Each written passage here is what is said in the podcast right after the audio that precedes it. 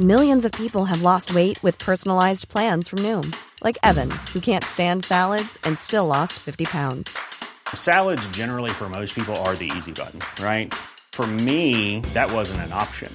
I never really was a salad guy. That's just not who I am. But Noom worked for me. Get your personalized plan today at Noom.com. Real Noom user compensated to provide their story. In four weeks, the typical Noom user can expect to lose one to two pounds per week. Individual results may vary. Bonsoir à tous et bonsoir à toutes. Bienvenue dans Punchline ce soir sur CNews. Avant les grèves de jeudi, les files d'attente à la pompe. Et oui, les carburants manquent déjà dans les stations en prévision du blocage des raffineries. On va voir dans un instant avec le président des stations chez Mobiliance quel est l'état réel des stocks et s'il faut s'inquiéter ou pas. La mobilisation contre la réforme des retraites, vous le savez, s'annonce massive. Le gouvernement dit assumer ce projet de loi. Jusqu'où ira-t-il? On verra aussi quel est le rapport de force. Et puis nous parlerons de sécurité avec ce nouveau règlement de compte ce matin entre bandes de jeunes devant un lycée à Thiers qui s'est soldé par la mort d'un adolescent de 16 ans. Il s'agissait d'un guet-apens manifeste selon le procureur de Créteil. On fait un point complet sur cette affaire, notamment tout à l'heure à 17h30 avec le commissaire David Lebars. Nous sommes pour l'instant avec Louis de Ragnel, chef du service politique de Report. Bonsoir Louis. Bonsoir Laurence. Avec Florian Tardif. Bonsoir, journaliste politique à CNews. Bonsoir Laurence. Nous sommes avec Marc Toiti, économiste. Bonsoir. bonsoir euh, auteur de Reset 2, bienvenue dans le monde d'après. Je crois qu'on y est là. Dans ah, on y est en plein dedans. Je ça y est, on a déjà plongé. Euh, toutes mes prévisions. Et Eric Crevel, journaliste. Bonsoir, bonsoir Eric. Merci d'être là. On commence, si vous le voulez bien, par ce petit avant-goût de, de la fête de ce qui va se passer jeudi. Ce sont les files d'attente euh, sur les carburants. Et ça sera juste après, évidemment, le flash que je n'ai absolument pas oublié d'Adrien Spiteri. Adrien.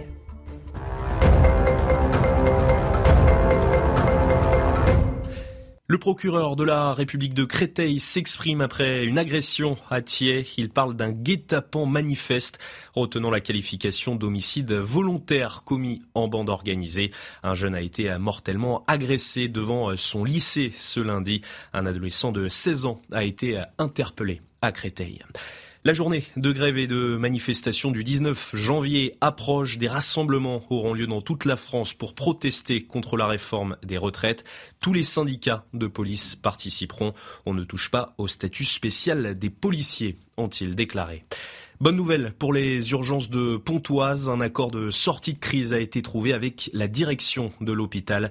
Depuis une semaine, des soignants étaient en arrêt maladie. Ils ont repris le travail ce lundi. Il s'agissait principalement d'infirmiers, de brancadiers et d'aides soignants.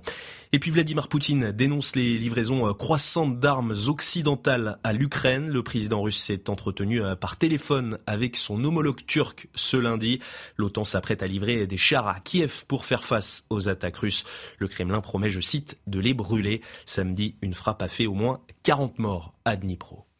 Merci beaucoup Adrien Spiteri pour ce rappel des grands titres de l'actualité. On commence donc, je vous le disais, par les pénuries de carburant. C'est un avant-goût de ce qui va se passer jeudi. Euh, les Français ont peur du blocage des raffineries, annoncé euh, par euh, la CGT notamment. Augustin Donadieu et Jean-Laurent Costantini, bonsoir à tous les deux. Vous êtes dans une station essence en région parisienne, avec des automobilistes qui font déjà la queue depuis un moment. C'est ça, mon cher ami? Oui, effectivement, une trentaine de minutes ici. L'appel du gouvernement à ne pas paniquer ne semble pas avoir été bien reçu par les automobilistes. Regardez sur ces images de Jean-Laurent Constantini des voitures à perte de vue qui s'étendent jusque derrière nous. Euh, vous allez le voir dans quelques instants pour faire le plein d'essence malgré que l'approvisionnement, le ravitaillement est effectué ici quotidiennement comme actuellement avec euh, ce monsieur qui euh, ici amène 19 000 litres de carburant, gasoil et essence confondus. Mais à quelques pas d'ici, eh bien c'est une station totale qui elle est à sec eh bien d'essence en plomb 90 sans plomb 95. Alors on va se diriger vers euh, l'automobile, la voiture de, Catherine. Catherine, eh bien, a besoin de son véhicule et comme de très nombreux euh, automobilistes, eh bien, elle vient ici en prévision de la grève euh, de jeudi prochain. Bonjour Catherine. Dites-nous, ce que je vois là, c'est que vous n'êtes pas en réserve. Pourquoi vous êtes là Dites-nous. Alors je suis là parce que je préfère avoir le plein. Je garde mes petits enfants. je pense qu'il va y avoir la grève des écoles. Et je la garde, je garde mes petits enfants le mardi soir, le mercredi. Hmm. Et je pense que là, je vais en avoir jeudi et peut-être euh, après. Et pour être tranquille, je préfère avoir le plein d'essence. Et malgré les propos du président des distributeurs de carburant qui assure que les stocks sont suffisants, vous préférez bah anticiper Parce que vous voyez, l'autre là-bas, il y a déjà plus de 95. Euh, euh, à côté de chez moi, il y en a, mais très cher, puisque j'habite Paris. Mes petits-enfants habitent par ici, donc c'est pour ça que je viens, euh, je viens là. Eh bien, en tout cas, vous pouvez être rassuré parce qu'ici c'est ravitaillé. Vous allez pouvoir faire. Je viens de voir que c'est ravitaillé, effectivement. Voilà, vous je allez. serai tranquille. Vous allez pouvoir faire le plein. Merci beaucoup Catherine d'avoir été avec nous. Regardez ces images de Jean-Laurent Constantini. Elle parle d'elle-même, tous ces euh, automobilistes, ces euh, scooteristes qui viennent eh bien, faire, euh, faire le plein. Et je peux vous dire que la grève donc, de 24 heures le 19 janvier, 48 heures le 26 janvier et 72 heures à partir du 6 février, eh bien, cela ne met pas en confiance toutes ces personnes qui aujourd'hui viennent faire le plein. Merci beaucoup Augustin Donadieu et Jean-Laurent Constantini pour euh, évidemment ces images qui parlent d'elles-mêmes, ces longues files d'attente. Marc Toiti, euh, on, va parler de la situation dans un instant. Je ne sais pas si on a euh, déjà Francis Pousse en ligne, qui est le président Station Service Immobiliance. Alors si, on, l'a en ligne. Monsieur Pousse, bonsoir. Est-ce que vous pouvez déjà nous dire si la situation est préoccupante, si on a un problème de stock, est-ce qu'on risque la pénurie de carburant ou pas? Alors, à l'heure où on parle, et je ne peux pas dire autre chose qu'à l'heure où on parle, il n'y a pas de danger. Euh, néanmoins, malgré effectivement nos appels à la raison, et encore une fois, je comprends qu'on puisse s'inquiéter comme cette gentille grand-mère, euh, néanmoins, malgré ces appels à la raison, on a vu quand même depuis vendredi euh, entre plus 10 et plus 30% des ventes en station-service. Donc, euh, ce sont essentiellement ces plein de précautions qui ont euh, déstabilisé les stocks de stations-service, euh, en particulier ce week-end, puisque je rappelle qu'il n'y a aucune livraison le dimanche et très peu le samedi. Donc, si vous n'avez pas de livraison et que vous vendez plus, forcément, ça coince un peu. Et c'est ce que vous retrouvez aujourd'hui sur certaines stations, en particulier parisiennes, c'est un fait, puisque euh, Paris souffre d'un déficit de stations-service. Donc, euh, malheureusement, euh, ça s'est produit mais euh, d'ici demain et même mercredi, les stations vont à nouveau pouvoir être remplies. Et donc, euh, on dénombre euh, sur le territoire à peu près 300 stations en difficulté sur le diesel ou 300 en difficulté sur le samplon. Sur 11 000 stations-service, vous voyez que c'est pas encore la catastrophe. Mais. Et est-ce qu'on a, on a des réserves suffisantes ou pas, Monsieur Pousse? Oui, on a des réserves suffisantes parce qu'on a d'une part les raffineries, -hmm. euh, mais d'autre part 200 dépôts en France qui, eux, euh, sont euh, les, les, réserves du quotidien pour les stations-service puisque euh, les, les, les, camions partent des dépôts et non pas euh, des raffineries. donc pour l'instant, on a du stock. On a aussi les stocks stratégiques sur lesquels on peut se, se baser, sachant qu'ils ont été reconstitués depuis la dernière grève. Donc en l'état actuel, je dis bien en l'état actuel des choses, il n'y a pas de raison de s'inquiéter. Bon. Euh, donc aucune raison d'aller faire euh, la queue euh, devant une station essence, sauf qu'on a tous eu ce réflexe-là ce week-end. Voilà, c'est comme ça. Encore une fois, je le Quand comprends. le gouvernement nous dit pas de panique, on entend panique et donc on panique. Voilà, c'est notre réflexe maintenant. Mais ça s'est pareil, passé pareil sur le sucre, ça s'est passé pareil sur le papier hygiénique. on va dire que c'est humain.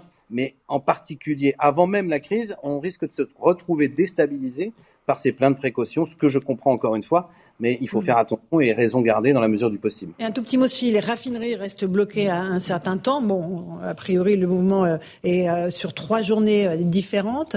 Au bout de combien de temps est-ce qu'on a un problème d'approvisionnement? Tout est variable. Quand on parle de blocage de raffinerie, euh, euh, on ne peut pas arrêter une raffinerie sur un jour, sur deux jours la semaine d'après ou sur trois jours. Il faut plus de temps. Donc aujourd'hui, on n'a pas parlé d'arrêter la production, on a, par, on a parlé d'interdire, je vais aller dire, aux produits de sortir de raffinerie.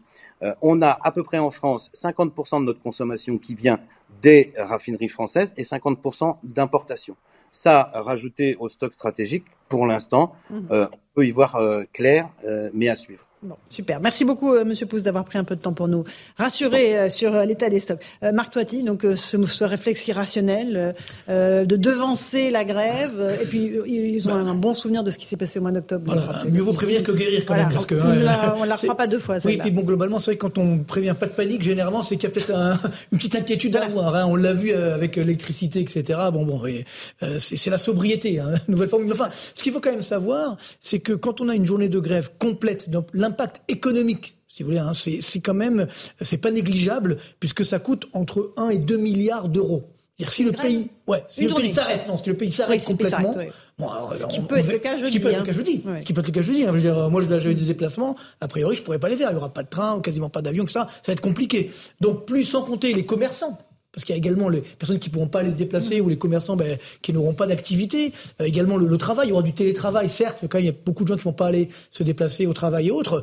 Donc tout ça fait que, sans compter les écoles et autres, ça coûte à peu près entre 1,5 et 2 milliards d'euros. Le coût, alors après il y a un effet de rattrapage, certes, mais le, le vrai danger, il est là, c'est que nous avons une situation économique aujourd'hui qui est quand même exsangue, hein, et donc rajouter encore une fois cette difficulté va malheureusement nous coûter, nous coûter extrêmement cher. Et puis un dernier point très important, c'est que je me souviens ici même, vous vous souvenez, on, on m'avait posé la question à l'époque de la Coupe du Monde. allez, avant que la France perde la finale, malheureusement, mais vous dites qu'il ne pas. Ah bon, on l'a perdu.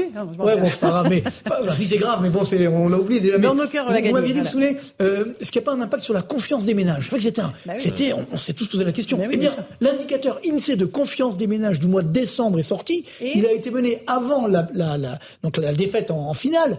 Eh bien, l'indicateur de confiance des ménages, donc de l'INSEE, c'est pas un sondage, c'est très sérieux, a baissé au mois de décembre.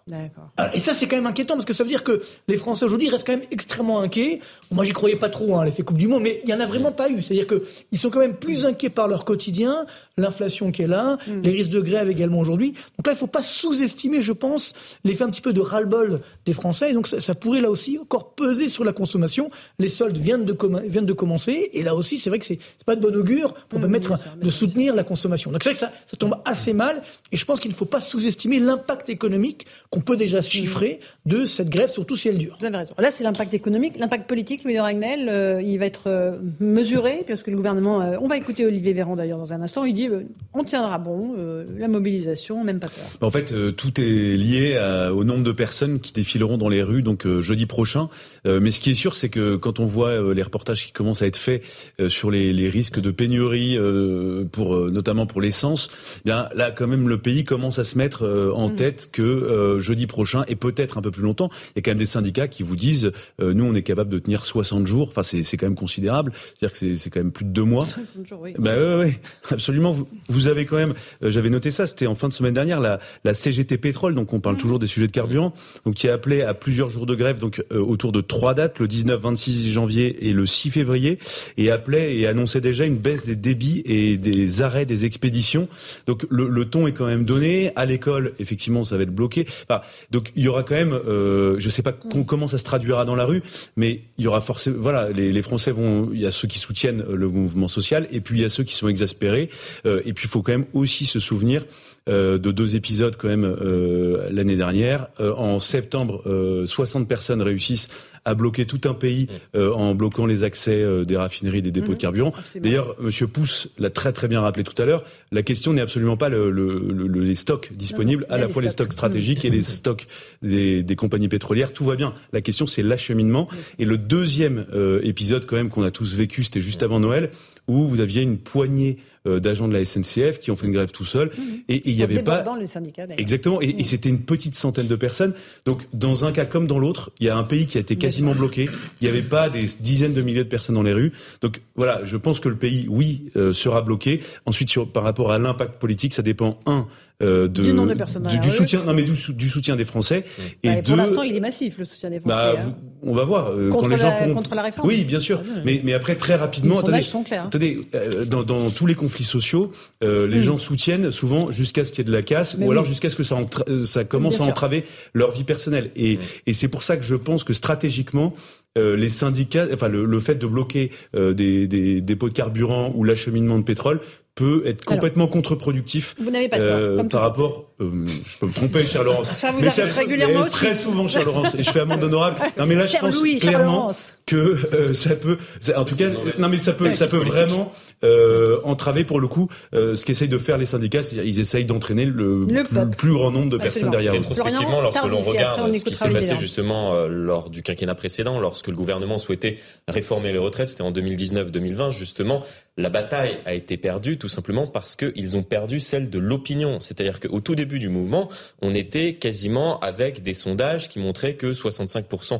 des Français, c'est-à-dire les chiffres qu'on a actuellement, étaient contre la réforme. Et au fur et à mesure euh, des euh, manifestations euh, dans la rue, parfois euh, violentes, et là encore, on ne parlait pas de blocage euh, des euh, dépôts de carburant qui pouvaient entraîner euh, des défauts d'approvisionnement et potentiellement crisper un tout petit peu plus la population. Et au fur et à mesure euh, des semaines, on était passé de 65% donc d'adhésion au mouvement à 47% et de 20% d'opposition du mouvement à 40%. Donc on voit qu'il y a eu une bascule euh, de, de l'opinion vis-à-vis euh, des manifestations qu'on pourrait de nouveau retrouver là avec un blocage du pays et notamment avec euh, ces, euh, ces blocages de dépôts En tout pétroliers. cas, Florian, le gouvernement est droit dans ses bottes. Ça vous rappelle quelque chose? Écoutez Olivier Véran euh, à propos de cette réforme que le gouvernement assume. Et nous assumons de devoir faire cette réforme parce que si nous ne le faisions pas, encore une fois, nous mettrions en péril tout le système des retraites et chacun d'entre vous ici viendrait nous le reprocher à juste titre dans 5 ou 10 ans. Nous, nous le disons très clairement, pas d'impôts ni de dettes supplémentaires.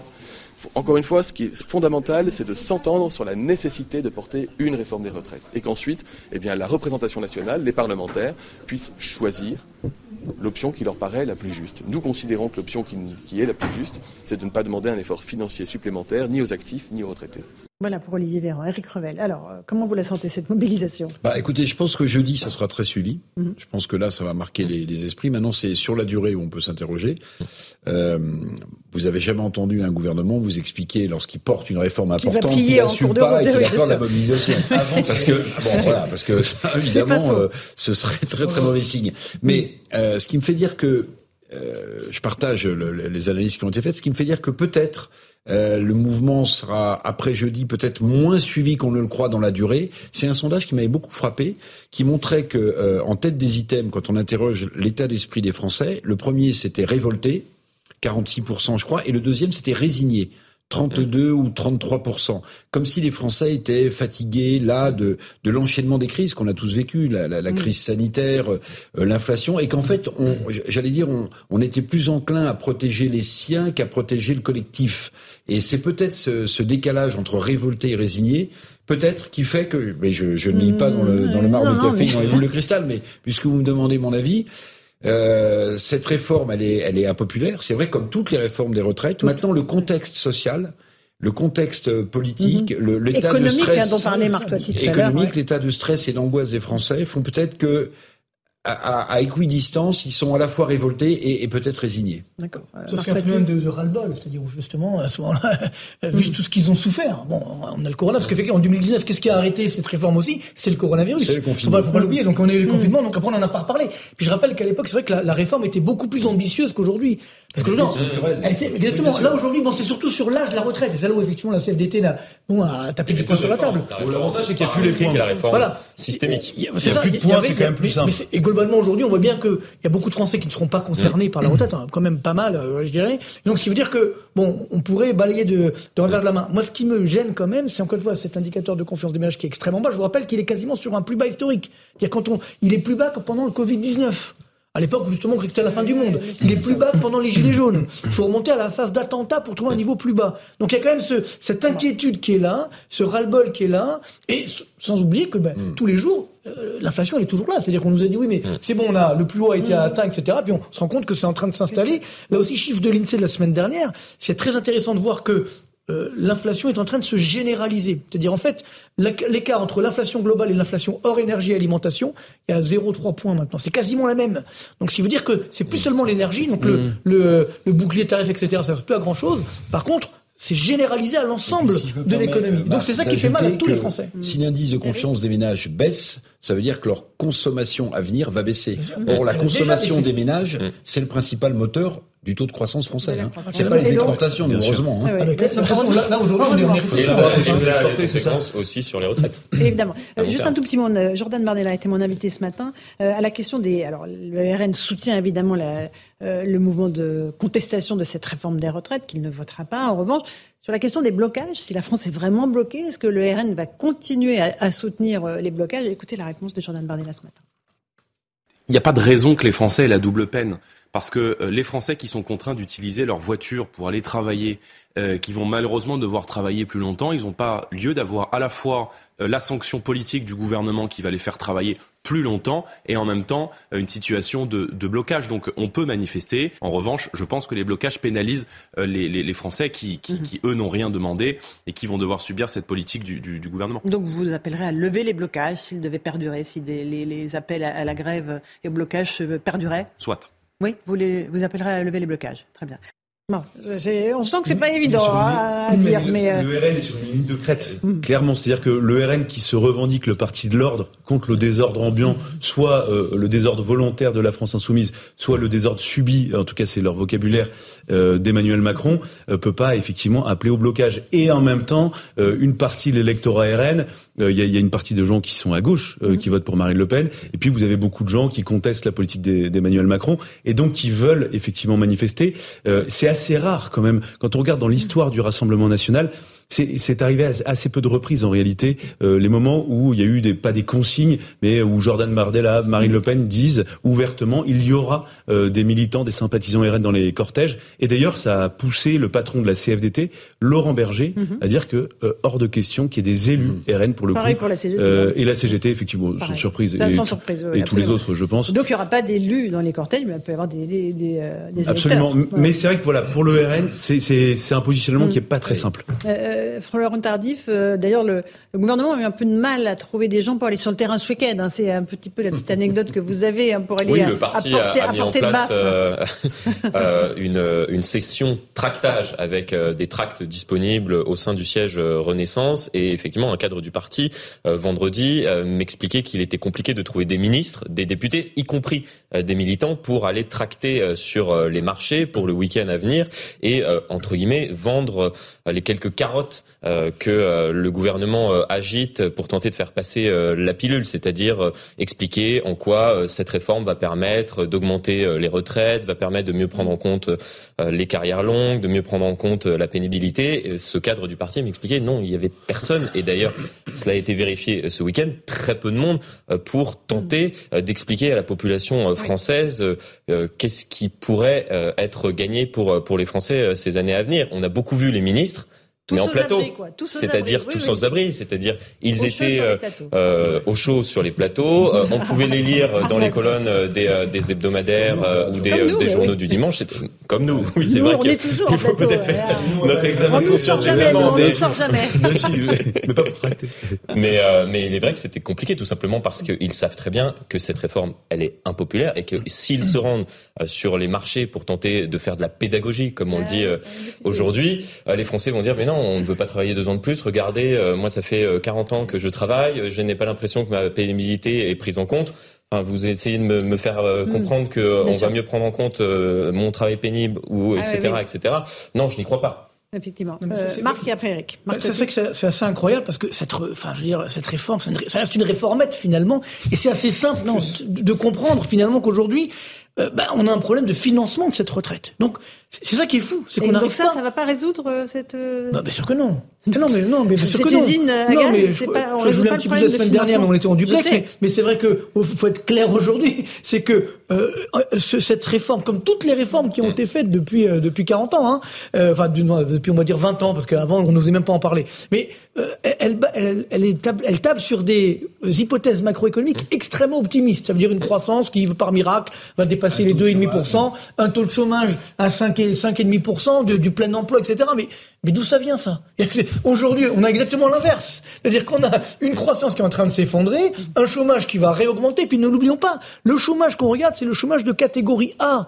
Donc euh, il est un petit peu artificiel. Le vrai chômage qu'on appelle le taux de sous-emploi, on est à plus de 16%, plus de 6 millions de personnes, donc des personnes qui ne cotisent pas. C'est ça qu'il faut bien comprendre. Donc ça, ça ne rentre pas dans les caisses. Ce qui veut dire que dans 5, 6 ans, 7 ans peut-être maximum, mais à mon avis avant, si cette réforme passe, on doit faire une nouvelle, effectivement, réforme des retraites. Donc, moi, moi, ce qui me, ce qui me gêne, tu vois, c'est que on devrait laisser le choix aux Français aujourd'hui. Parce que c'est ça le problème. choix de quoi? Bah, le choix, finalement, de partir plus tôt ou de partir Oui, plus tard dire, et d'avoir une retraite en conséquence. Ce qui gêne, je pense, aujourd'hui les Français, C'est là où la pédagogie elle passe pas. C'est qu'en fait, on nous oblige. Alors que de façon, de facto, je veux dire, aujourd'hui, on, on a, euh, il y a des logiciels qui sont très bien faits, où justement, on peut savoir combien on va toucher à la retraite. Euh, Il y a beaucoup de Français qui se disent, bon, ben, je préfère continuer à travailler un petit peu, si j'ai du travail, bien entendu, et, Et avoir une ça- pension et avoir une complète. pension complète. L'exécutif Donc, ne s'en cache même pas. C'est-à-dire que Bruno. Le Maire, lorsqu'il s'exprime, il dit grâce à cette réforme, le système sera quasiment à l'équilibre en 2030. Mais Oui. après, Oui, rien. Et d'ailleurs, on ne se cache pas en coulisses qu'il faudra très certainement réformer le système en 30. Pour aller vers quoi On ne sait pas. Et puis même en Capitalisation. 2030, c'est même pas sûr, parce qu'encore une fois, il faut que les hypothèses soient respectées. Donc c'est ça qui est, c'est c'est Je crois assez que même incroyable. avec cette réforme, il manquerait 600 millions d'euros. Oui, mais enfin, encore une fois, si tout va bien, puis ne l'oublions pas si aussi, même dans le bouclage financier, parce que là aussi on, parle, on oublie une chose, c'est que tous les ans, l'État, pour euh, justement assurer l'équilibre des retraites des fonctionnaires, il doit débourser 30 milliards d'euros. Donc, ce qui vient au... qui, qui, qui est souvent Personne n'en parle. Non, mais c'est incroyable. Alors que- François Bayrou l'a évoqué. Oui, mais alors que ces 30 milliards, nous l'oublions pas, euh, il y a encore quelques années, ça, ça valait zéro, parce que globalement, les taux d'intérêt de la dette Mm. publique étaient à zéro. Là, ils sont à 3%. Donc, ça coûte de plus en plus cher. Donc, Bien même sûr. ça, si vous voulez, tous les régimes spéciaux, parce que les régimes spéciaux, c'est pareil, on les annule pas. C'est-à-dire que tous ceux qui, qui travaillent actuellement, ils auront, ils auront pas de problème. C'est ceux qui Mm. vont être embauchés à partir de cette année, si tout, tout se passe bien, entre D'accord, guillemets. c'est simplement les Donc, régimes spéciaux Alors- concernant les retraites. Parce que tout le reste est maintenu. Bien sûr. Le bien sûr. statut, Donc, donc, euh, ce sont des ça, coûts énormes. Ce sont des coûts énormes. Eric, un tout petit mot avant la Oui, oui, bah, c'est vrai que c'est c'est une réformette que ce qui avait été mis sur la table avant la, la crise sanitaire, c'était une réforme structurelle du coup, mais qui est qui est qui est, qui est née, euh, qui est morte euh, née. C'était Euh, 67 ans pour Edouard Philippe. Hein, euh, oui, 67 ans. Qu'il Philippe souhaitait, avait avait avait donné Enfin, le, le- sur la réforme sur la structurelle, réforme aujourd'hui, mais sur la réforme Aujourd'hui, il souhaite structurelle, 67 ans. on, parlait d'un âge d'équilibre à l'époque, mais justement, on ne 65, parlait pas de 62, 64 Bien sûr, ans. Mais ce qui est très important, c'est les, c'est les hypothèses macroéconomiques sur lesquelles repose cette réformette. Euh, Marc a raison de le souligner, parce que not- notamment si vous prenez le taux de chômage, un taux de chômage moins, moins élevé, ça veut dire qu'il y a plus de salariés. S'il y a plus de salariés, ça veut dire qu'il y a plus de cotisations retraite qui rentrent, et patronales et salariales. Bon, mais si le gouvernement ne croit pas lui-même à son taux de chômage, c'est la question qu'on peut se poser. Quand vous dites qu'il y aura le plein emploi en 2027, si vous, si vous pensez que cette... euh, C'est 5% cette- de taux de chômage, on est d'accord oui, mais, mais, ça, mais, mais ça veut dire que mécaniquement, vous avez plus de salariés.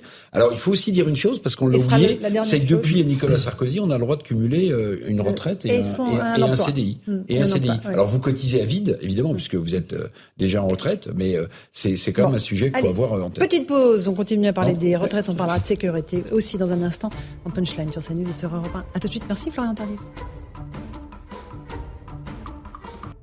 17h30, euh, le rappel des titres de l'actualité sur CNews avec Adrien Spiteri.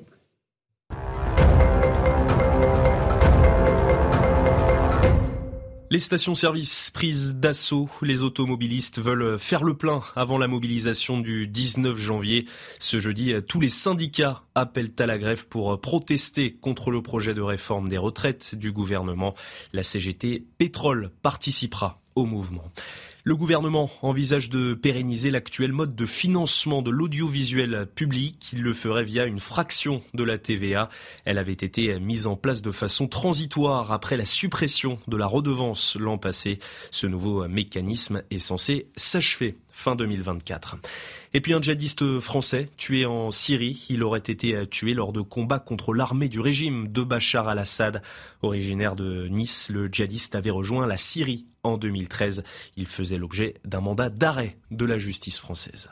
Voilà pour l'actualité. Nous sommes toujours avec Louis de Ragnel, avec euh, Marc Toiti et Eric Revel et on accueille le commissaire David Lebars. Bonsoir commissaire. Bonsoir. Euh, secrétaire général du SCPN Police. UNSA, c'est ça? C'est ça. Alors, euh, un tout petit mot, on va parler de sécurité dans un instant avec ce qui s'est passé à Thiers et le drame. Un, un- un petit mot de, des policiers. Ils seront dans la rue jeudi pour manifester parce que la retraite, la réforme, ça les concerne eux aussi?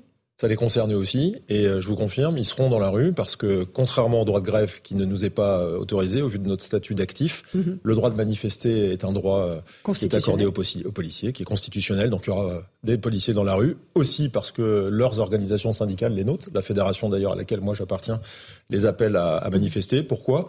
Ben, Parce qu'il y a un principe qu'on peut comprendre tous, c'est que s'il faut travailler plus longtemps, il n'en demeure pas moins que le métier de policier, c'est un métier très particulier, où on expose sans doute d'ailleurs beaucoup plus aujourd'hui euh, qu'il y a 20 ans, 30 ans sa vie. Mhm. On l'expose sa vie euh, d'ailleurs pas que euh, physique, hein, on l'expose aussi sur le plan médiatique, juridique, euh, psychologique. Les familles des policiers sont menacées et on n'exerce pas ce métier sans avoir des conditions de retraite particulières. Il ne s'agit pas de demander des avantages indus, il s'agit de traiter une carrière de policier en fonction de l'exercice d'un métier qui est particulier et extrêmement exposé. Donc euh, ça veut dire que non seulement vous serez présent, mais pour vous c'est deux ans aussi. À quel âge vous partez actuellement et euh, Alors vous- globalement, vous, vous on a tous un, plus. recul d'ouverture des droits de deux ans. On prend tous deux ans de plus pour dire les choses simplement.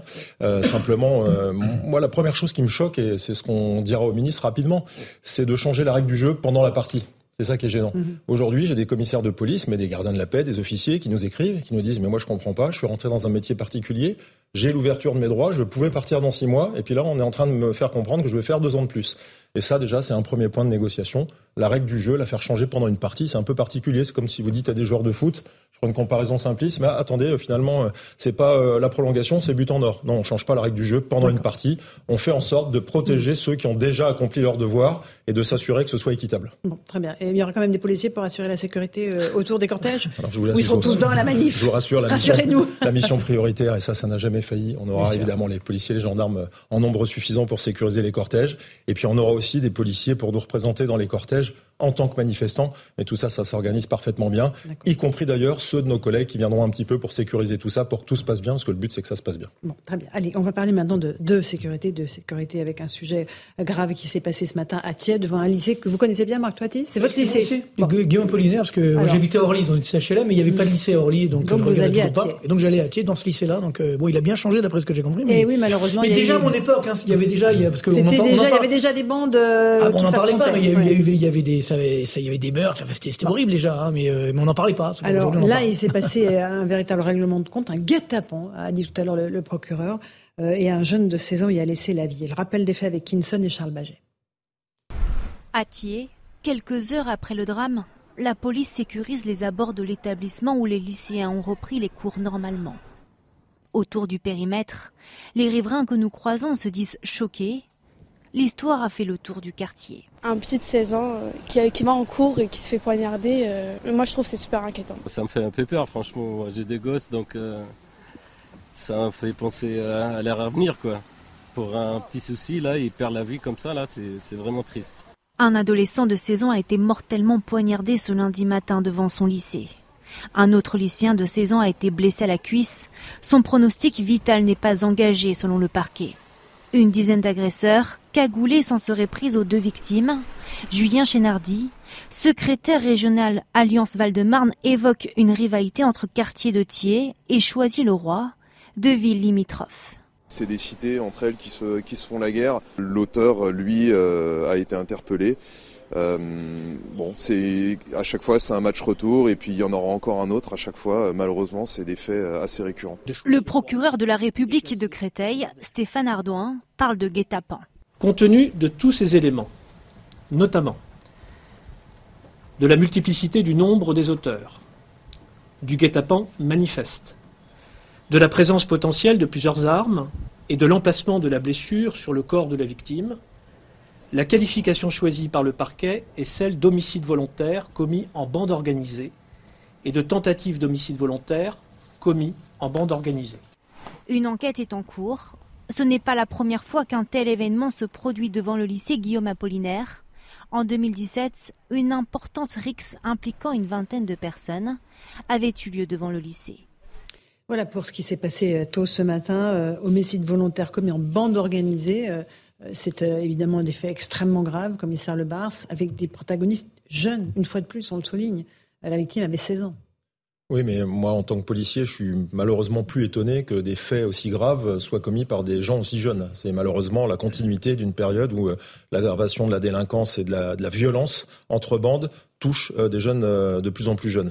Ce que je trouve très bien, c'est le- d'ailleurs le, le seul point positif dans cette histoire, c'est que le communiqué du parquet soit tombé très vite, Mhm. pour que très vite les gens comprennent que c'est une rivalité entre bandes qui a guet-apens et qu'on ne soit pas euh, avec une rumeur qui pourrait être celle d'un tueur fou, de quelque chose de pas défini. Donc déjà, ça, ça va calmer entre guillemets le- les risques pour l'opinion publique, même si évidemment ça nécessite de sécuriser le lycée, parce que dans ces affaires de bande, et le procureur euh, l'a évoqué, ça veut dire qu'il y a déjà des éléments, euh, il y a des matchs retours, et ces matchs retours sont extrêmement dangereux parce que il peut se passer n'importe quoi. Bon là, v- visiblement, euh, 10 personnes cagoulées qui attendent à l'entrée d'un lycée, euh, c'est préparé, c'est organisé, donc euh, ils subiront euh, par la justice tous les, toutes les circonstances aggravantes liées à la qualification.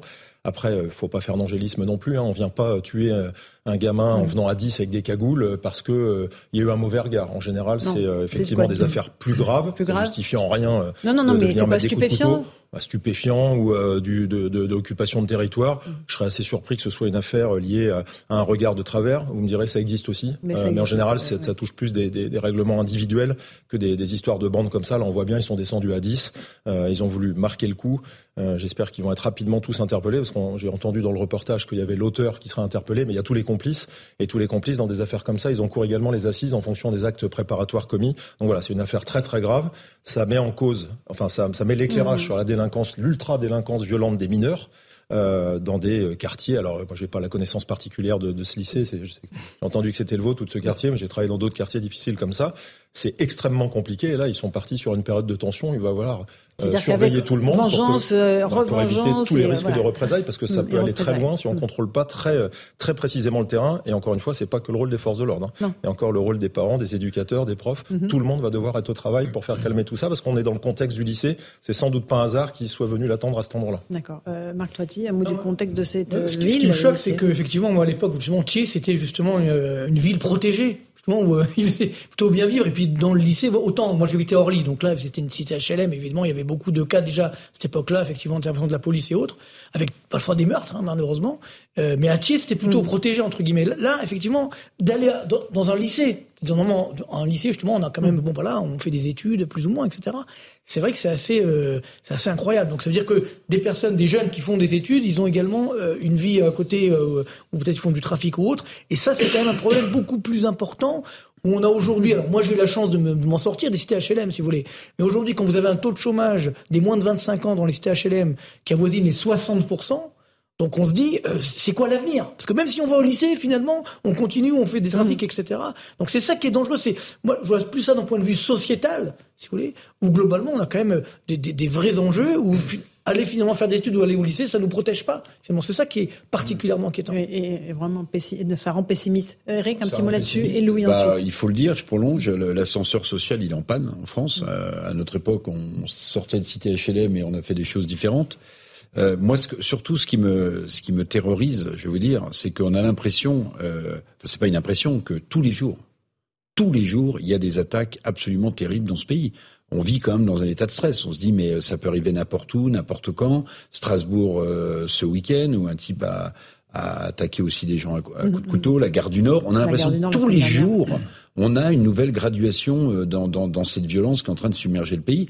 Et quand vous avez euh, des enfants ou des personnes fragiles autour de vous, vous vous posez quand même la question qu'est-ce qu'il faut faire? Il faut attendre d'être euh, face à de, à, de, à de tels agissements, ou alors il faut commencer à imaginer, pardonnez-moi, hein, à imaginer se défendre tout seul. Parce que si vous voyez quelqu'un de, de, votre famille ou quelqu'un de proche ou quelqu'un dans la rue tout court se faire agresser, vous réagissez comment? Vous vous détournez le regard ou, ou vous ne supportez pas? Si c'est quelqu'un de votre famille, vous pouvez pas supporter. Ah, donc, donc, donc, vous, donc, donc, donc, donc, la question de savoir comment euh, on répond à ce genre d'agression se pose. Au-delà du travail que font les forces de l'ordre, hein, c'est la légitime défense. Voilà. Et quand vous voyez dans les quartiers de Marseille, même si là c'est un peu différent, des gens qui veulent chasser les dealers eux-mêmes mmh. des cages d'escalier, vous dites ça c'est la première étape. Mmh. L'étape suivante, malheureusement, c'est peut-être des milices armées. C'est peut-être non, mais bien sûr. Mais, mettez-vous à la place des gens. Oui, non, mais euh, je suis le premier à craindre ce type de danger parce que le, je le dis souvent sur, vos plateaux, vous me faites euh, l'honneur de m'inviter régulièrement. On est les premiers désemparés de cette crainte que la population a de devoir subir la délinquance et des reproches qui nous sont faits parce que c'est nous qui sommes euh, dans les maillons de la chaîne pénale sur le terrain vis-à-vis de la population quand elle est victime. Moi, quand j'ai quand je travaille sur le terrain, quand je travaillais sur le terrain, le, les gens qui étaient euh, contrôlés en bas de leur immeuble, à qui on demandait des pièces d'identité pour rentrer chez eux parce que des trafiquants de drogue euh, s'amusaient à faire des points de contrôle.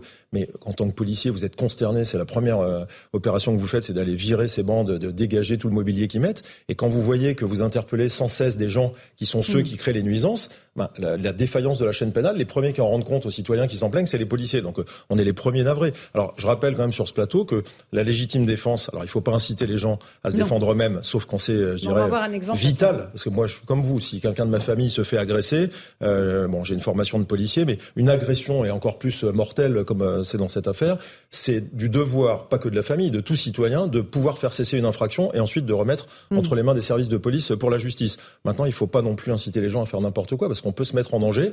Euh, il ne, moi, je le dis souvent à des jeunes, s'il y a un risque euh, dans, la, dans le métro, dans, le, dans les transports, de se faire voler un objet, d'être sous la menace d'un couteau, moi, j'ai dit parfois, y compris à mes enfants, il vaut mieux donner, donner et sortir vivant que de se prendre un coup de couteau pour un téléphone, euh. ou une autre, euh, une autre babiole. Donc, il faut, il faut savoir raison garder sur la façon de se défendre. Mais c'est sûr que dans une société où la violence augmente, et je suis comme vous, je vois tous les jours ces faits divers qui sont des faits graves, qui sont à la une des médias. Est-ce que c'est un effet médiatique? Moi, j'ai travaillé dans des endroits difficiles comme ça, mais crois que c'est Alain Boer hein, qui a fait des Mhm. études sur l'homicidité et qui a bien démontré que c'était en augmentation. C'est très inquiétant et il faut que la chaîne pénale puisse faire face à ça. plus des faits divers, monsieur le Oui, commissaire. c'est vrai que c'est pas le bon C'est- terme. C'est plutôt des faits de C'est des société. faits de Oui, société. c'est la Des faits société. Ah bah, je trouve. Je vous Ouais, passe la parole dans un instant, Louis Dragnel, C'est mais on va d'abord regarder parce qu'on on parle de ces gens qui se font justice eux-mêmes. C'est un peu ce qui s'est passé à Amiens avec ce commerçant qui en avait absolument ras-le-bol de se faire euh, voler des, des affaires dans son magasin. Il a décidé de publier sur les réseaux sociaux les visages euh, des voleurs. Euh, regardez euh, ce reportage de Geoffrey Lefebvre et Célia Barotte. Il est 16h48 le mardi 10 janvier quand cet homme entre dans la boutique amiénoise et dérobe une doudoune. À quelques minutes d'intervalle, c'est un couple qui profite que les vendeurs soient avec d'autres clients pour emporter avec eux deux parkas sans passer par la caisse. Au total, le préjudice est estimé à 700 euros. Des vols filmés par les caméras du magasin puis diffusés sur les réseaux sociaux du gérant Jérôme Jean qui souhaite dénoncer la répétition de ces actes malveillants. Moi, je veux bien tous ceux qui me disent il faut mettre un vigile. On met un vigile le samedi. Mais là, euh, le vol a eu lieu un mardi. On avait certes du monde, mais euh, les vendeurs et les vendeuses sont pas là pour faire de la sécurité. Nous, on les forme à vendre et à accompagner les clients. On peut pas passer son temps à faire de la sécurité. Le gérant du magasin de vêtements a porté plainte, même s'il a peu d'espoir de la voir aboutir. Déjà, on est de plus en plus rare à porter plainte. Parce qu'on sait que globalement, ce sera classé sans suite. Mais j'ai voulu porter plainte. Et puis après, on m'a dit, euh, vous avez peu de chance que les choses aboutissent. C'est pour ça que j'ai publié ces images. Parce qu'aujourd'hui, je risque plus, moi, en tant que commerçant, que ceux qui ont volé dans mon magasin. Et ça, c'est pas normal. Ce n'est pas la première fois qu'un commerçant décide de publier sur Internet le visage de ses malfaiteurs. En octobre dernier, à Forbach, le gérant d'un dépôt-vente avait lui aussi assumé cette démarche. Commissaire Lebars, on se met hors la loi quand on fait ça ou on peut comprendre le ras-le-bol de ce commerçant?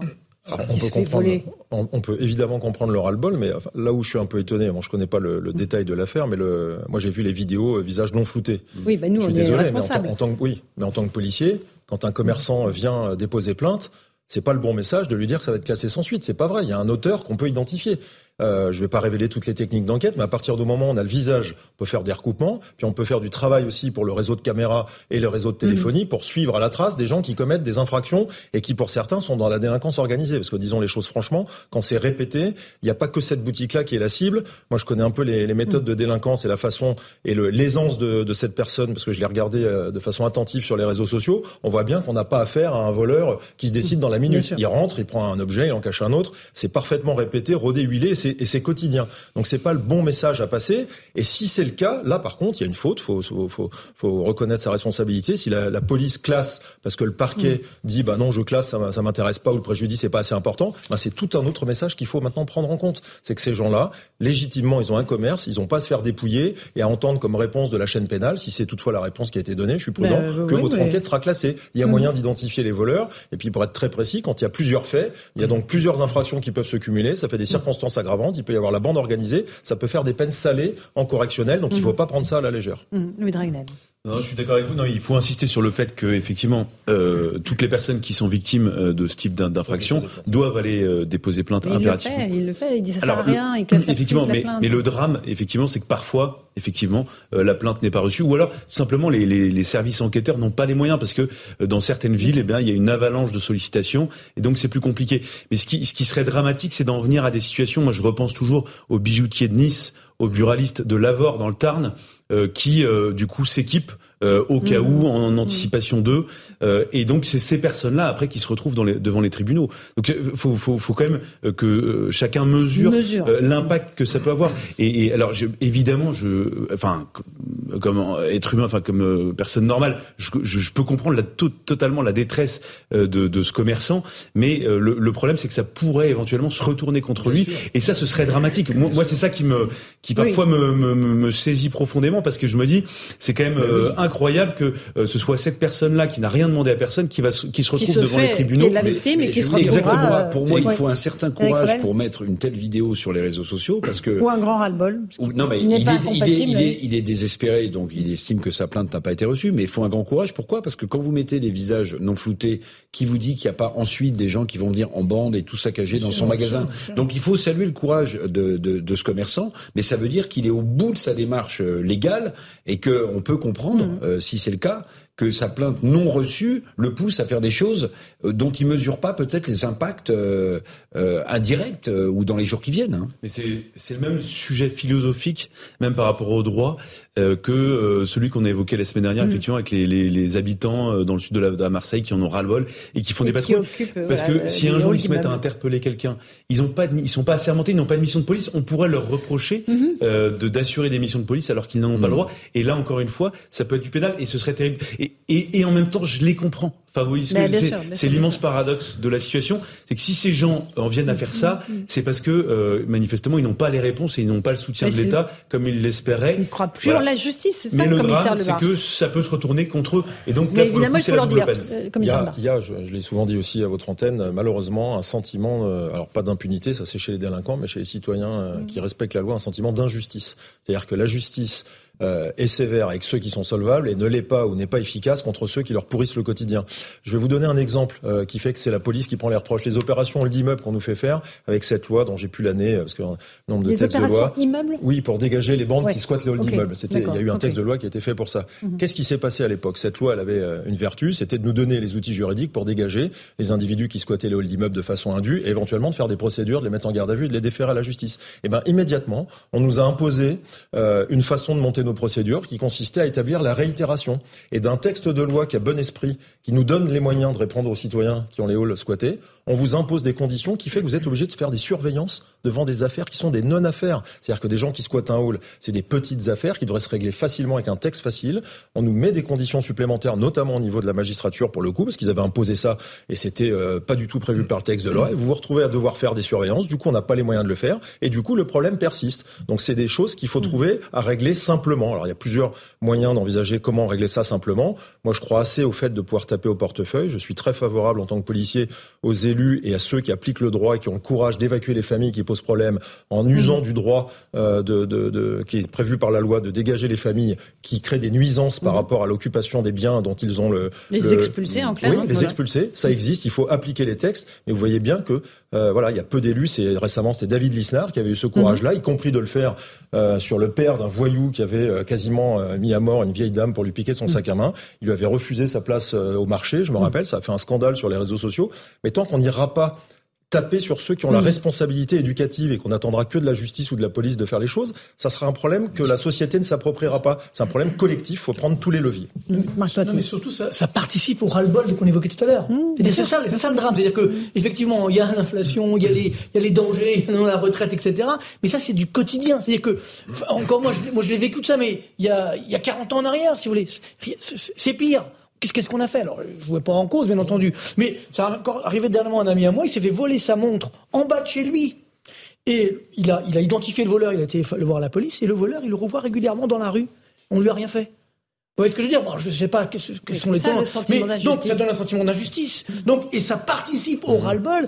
Et je suis d'accord. Alors, Eric de le dit tout à fait. C'est qu'on a un problème sociétal. C'est-à-dire, c'est un problème aujourd'hui, justement, et ça, c'est très important, parce que pour qu'une économie, là, je parle, je reprends ma casquette d'économiste, pour qu'une économie, elle puisse avancer, il faut qu'il y ait une stabilité sociale, sociétale, une sécurité sociétale. Et, si aujourd'hui on ne l'a pas, alors là, justement, ça peut casser la bonne marche de notre économie et derrière, effectivement, ben, aggraver les situations de, de, crise sociale et sociétale. ça, je vais vous poser juste, hein, juste une question. L'inflation des textes est-ce que c'est pas aussi pour masquer le manque de volonté politique? Parce qu'on dit que déstabiliser ces quartiers où il y a beaucoup de drogue, ça ferait exploser ces quartiers en réalité. Donc on préfère les avoir dans cette situation que les voir exploser et non contrôlés. Alors il y a, il y a deux réponses du coup. L'inflation des textes, c'est de la lâcheté euh, mhm. politique des 40 dernières années. C'est donner du droit aux délinquants, le droit aux auteurs et pas du droit aux victimes. Ça, je le dénonce. D'ailleurs, il faut saluer quand il y a un effort. Éric Dupont-Moretti est en train d'annoncer mhm. aux, aux, États généraux de la justice qu'il va simplifier le droit pénal. On attend de voir, mais ça serait une grande première. La deuxième réponse, c'est que j'ai entendu entendu des élus pendant 30 ans dire qu'ils préféraient du bon trafic de stupes en économie souterraine plutôt que des violences sur haleine. Ça a été une erreur majeure. Merci. Merci. On se retrouve dans un instant dans Punchline sur CNews et sur Europe 1. On revient sur euh, cette mobilisation qui s'annonce massive contre la réforme des retraites. À tout de suite.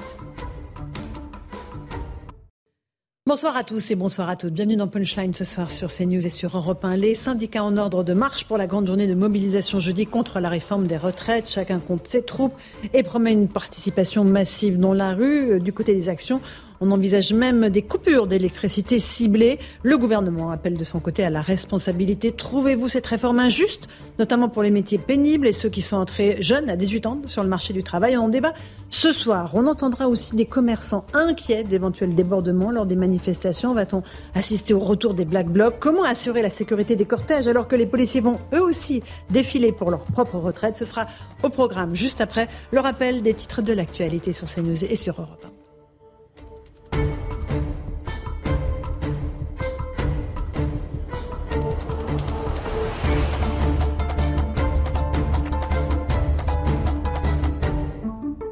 18h sur CNews et sur Europe 1. Bienvenue si vous nous rejoignez à l'instant à Thiers. Un adolescent de 16 ans a été mortellement poignardé au thorax ce matin devant le lycée Guillaume Apollinaire. Un autre mineur a été blessé à la cuisse. L'auteur présumé âgé de 16 ans également est déjà connu des services de police pour violence. Selon le procureur de Créteil, il pourrait s'agir d'un affrontement entre bandes rivales. Écoutez-le.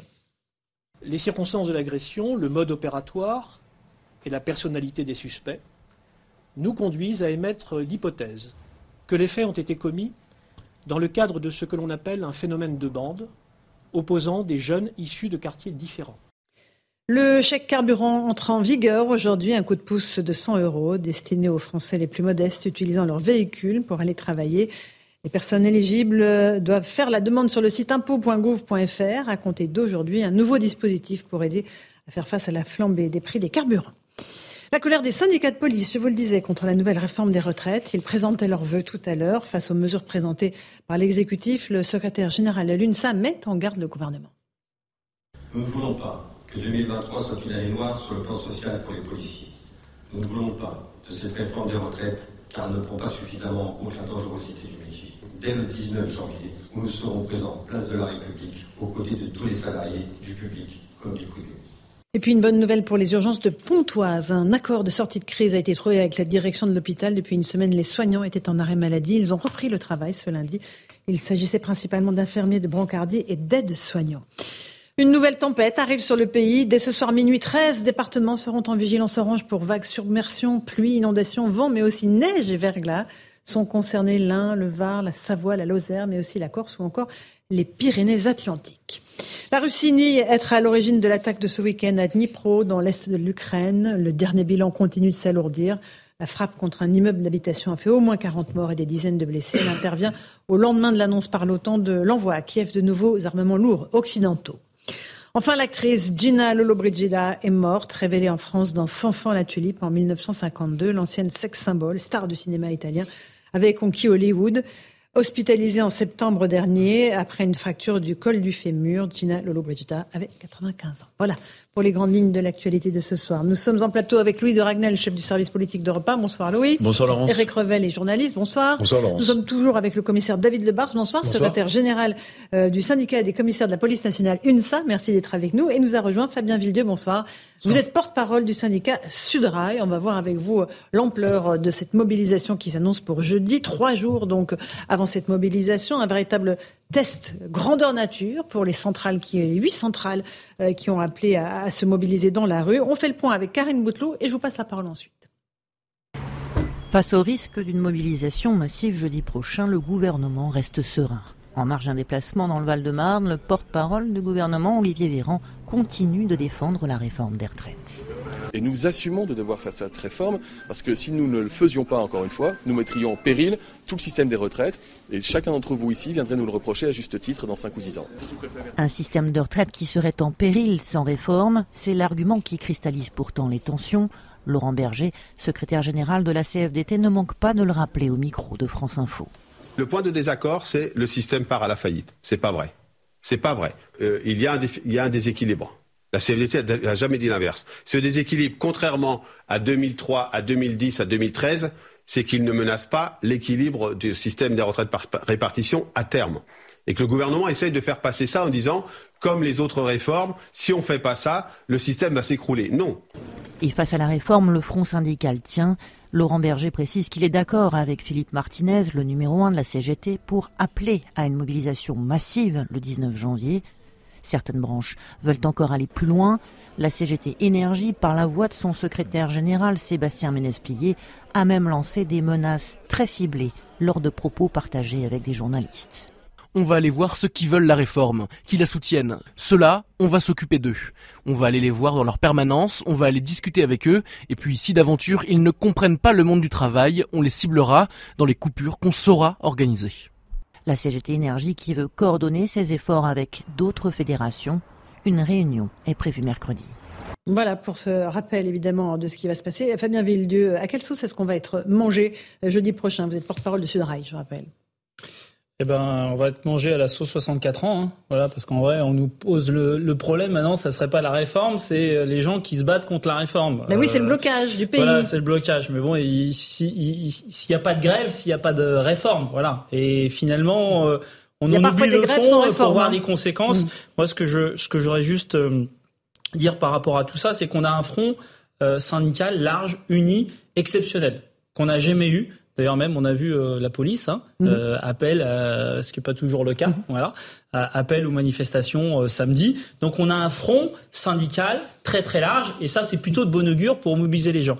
Et, et, et voilà, aujourd'hui tout le monde peut se mobiliser et doit se mobiliser. Que vous soyez dans le privé, dans le public, tout le monde est concerné. Les régimes spéciaux, les policiers, les fonctionnaires, même les commerçants, il faut se mobiliser. ils ont parce peur, que... les commerçants ils ont peur, mais aussi ils ont peur de la retraite à 64 ans. Parce qu'effectivement, aujourd'hui, on a un monde du travail qui est tellement, euh, moi je, je ça, aussi bien à la police que les infirmières, que la SNCF, ce n'est pas vrai que les gens vont travailler à 64 ans. C'est un mythe total. Certains pourront, ça c'est vrai. Ça, c'est vrai. Certains pourront, je le reconnais. Mais la grande majorité, vu les cadences, et notamment dans un certain nombre de métiers, euh, quelqu'un qui bosse en 3-8, il bossera pas à 64 ans, c'est pas vrai. Vous n'allez pas courir après les délinquants après 64 ans, ce n'est pas vrai. Il y a toute une série de métiers et, qui ne peuvent pas aller jusque-là. Donc voilà, pourquoi il y a un front syndical large et voilà pourquoi j'invite tout le monde à venir le 19 en manif et à se mettre en Eric Revel, euh, sur cette mobilisation. on va se dire les choses. Comme on s'est dit souvent, bon, euh, j'ai jamais vu une réforme des retraites qui était populaire. Hein. J'ai jamais vu des syndicats applaudir des deux mains une réforme des retraites. Euh, c'est vrai que vous avez raison de souligner que ça fait 12 ans, je crois, qu'il n'y a pas une unité syndicale euh, de, de, de, cet acabit euh, pour dénoncer cette réforme des retraites. Alors il y avait d'autres pistes, mais je pense qu'elle n'aurait pas été bonne non plus pour vous. Il y avait d'augmenter les cotisations sur la, feuille de, de, paye des salariés, augmenter les cotisations patronales, au risque d'alourdir le coût du travail dans ce pays qui en a pas besoin. Il y avait aussi diminuer les pensions mais si on a les, des, des, de la famille de petits retraités, euh, c'est mon cas, qui n'ont pas beaucoup de pension, euh, imaginez leur annoncer qu'on allait diminuer leur pension. Bon. Donc en réalité, ce que vous oubliez de dire, me semble-t-il, au-delà de la justesse ou pas de cette réforme, parce que j'en ai jamais vu une populaire, ce que vous oubliez de dire, c'est que les syndicats jouent extrêmement gros sur cette affaire. Il joue extrêmement gros. Pourquoi Eric, il joue gros Alors, il joue gros pour une raison très simple. Vous ciblez M. Villedieu, mais parce, que, mais parce que c'est la SNCF et parce que récemment, on a eu un mouvement des contrôleurs dans ce mm. pays qui était un mouvement hors syndical, qui était né sur les réseaux sociaux. Donc en réalité, les syndicats ont été débordés et ils le sont régulièrement dans d'autres métiers.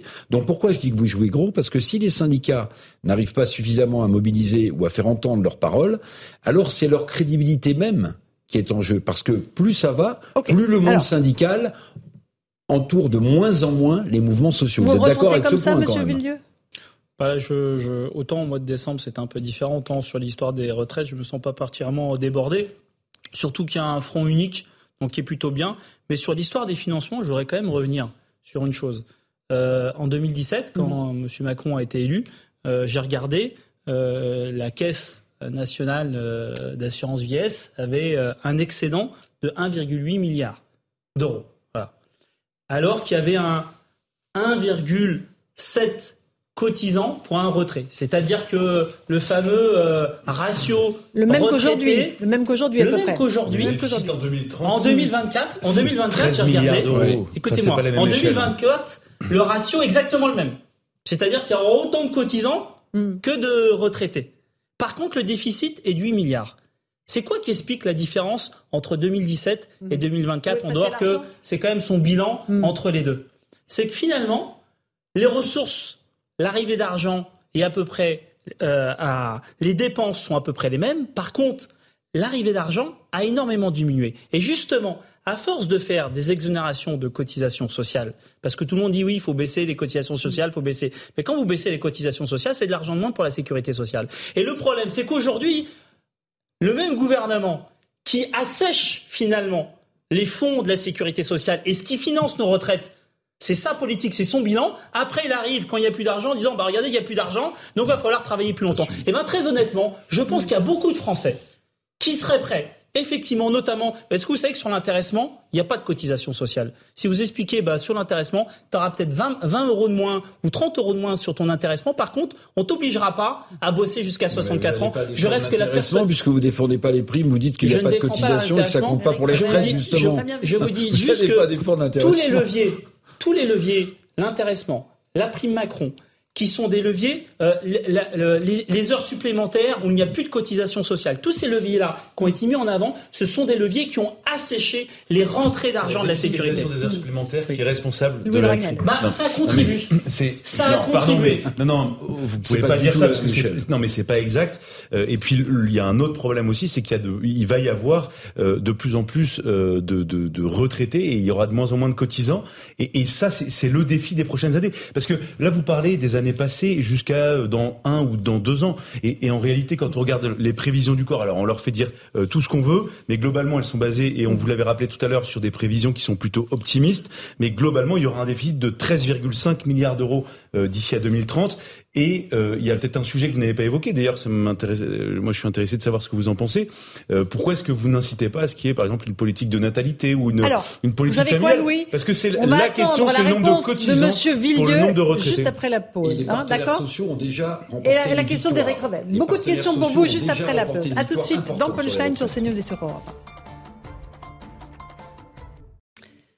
18h15, on se retrouve en direct sur CNews et sur Europe 1 dans Punchline, toujours avec le commissaire David Lebars, Fabien Villedieu, porte-parole de Sudrail, Louis Desragnel et Eric Revel. À combien est-ce que de personnes vous vous attendez dans la rue, monsieur Villedieu? À quel niveau vous mettez la barre de mobilisation pour que ce soit un, véritable euh, succès pour vous, les syndicats?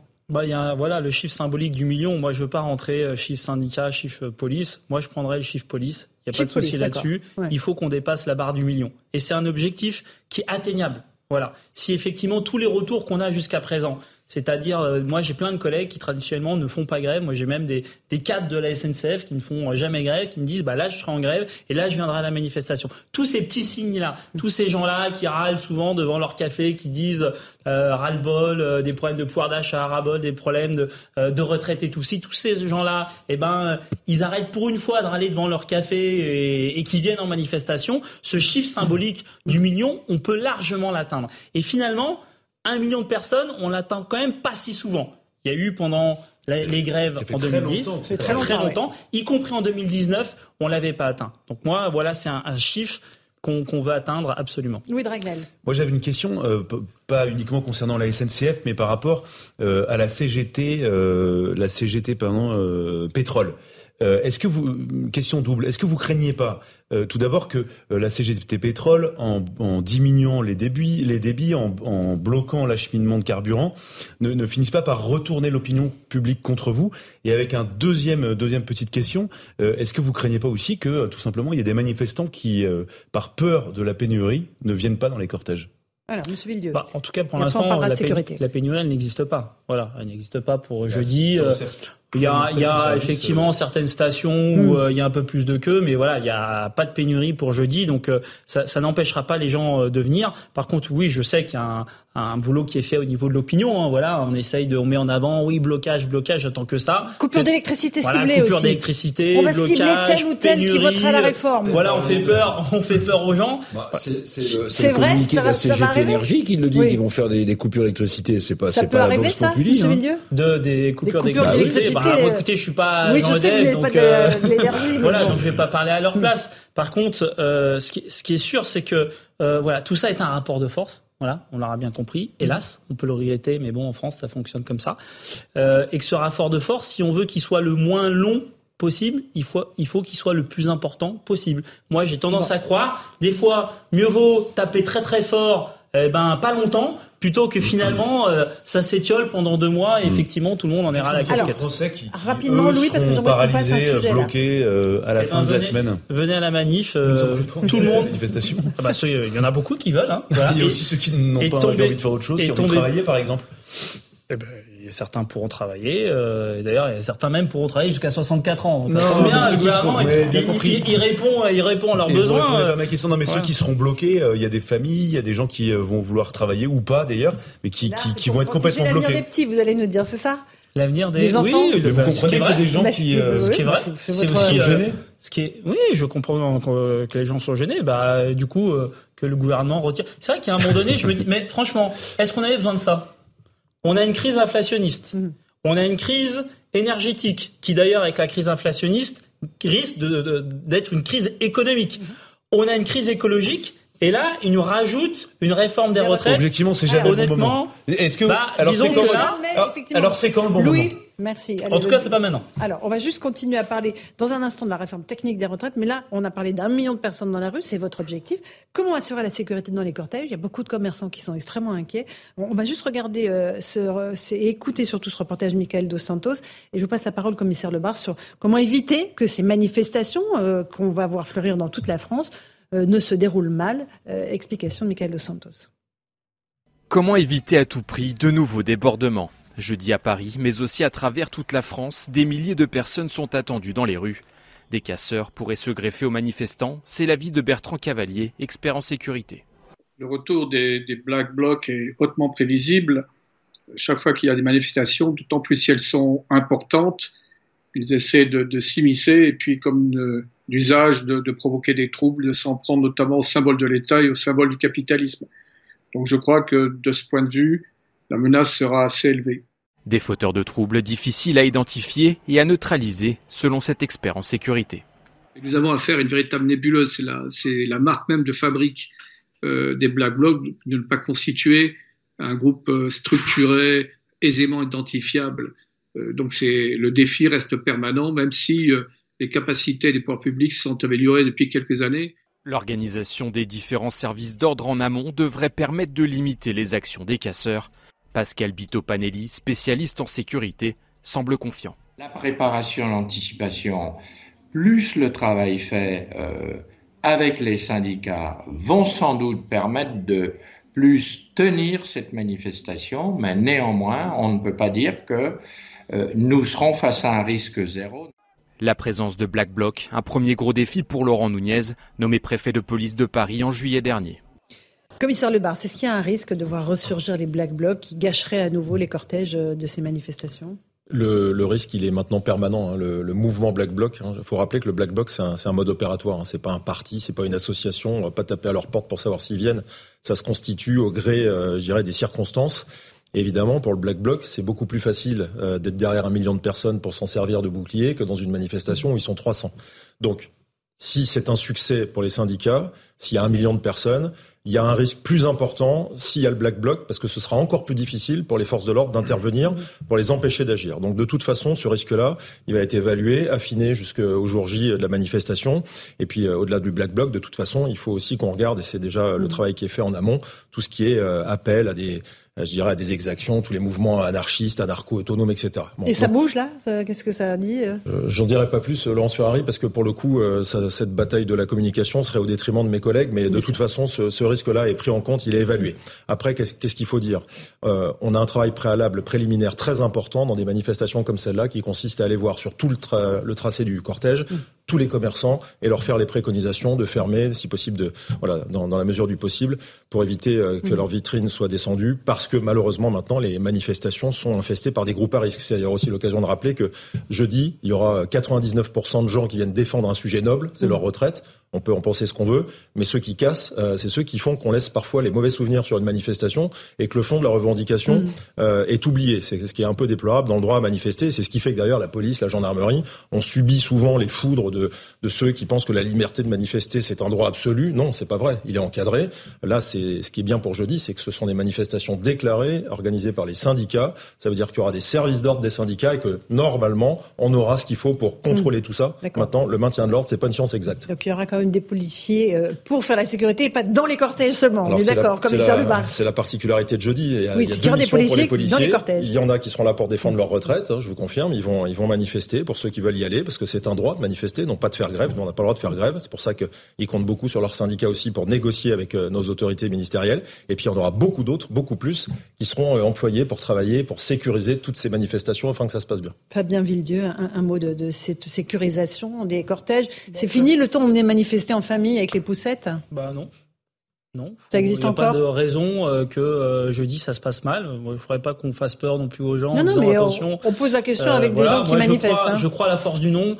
Et pour la force du monde, c'est des manifestations euh, pacifiques. Effectivement, si vous voulez venir, moi je crois euh, qu'on peut venir manifester euh, avec nos enfants. Voilà, moi ça tombe bien parce que les deux, professeurs de mes deux filles sont en grève, donc du coup, sûrement j'irai manifester avec mes deux filles qui ont 10 et 6 ans, et j'ai pas envie qu'il y ait des gens qui gazent ou qui cassent. Voilà, je crois à la force du monde. Si on veut une manifestation, tout le monde doit s'y retrouver. Voilà, une manifestation, faut pas uniquement être un jeune euh, capable de courir. Non, euh, on doit avoir euh, des grands-pères, des grands-mères, des retraités, des jeunes. Et je crois, la vraie force, c'est la force du nombre. Mmh. Louis Dragnel, les prévisions des renseignements sont pour l'instant assez basses hein, sur la mobilisation de, ouais, de alors, jeudi. Alors, il y, y, a une note qui a, fait, qui a été faite par le renseignement parisien ce week-end. Et donc, pour l'instant, c'est moi, c'est des chiffres qui me paraissent extrêmement faibles. Euh, mais il y en a une autre qui est en train d'être terminée là au ministère de l'Intérieur. Alors, celle qu'on a, euh, les premières prévisions anticipent donc la venue de 30 à 60 000 personnes euh, dans Paris les rues parisiennes. Oui. Je parle juste de Paris. Euh, 400 à 800 gilets jaunes, 150 à 300 euh, membres de, de groupes radicalisés.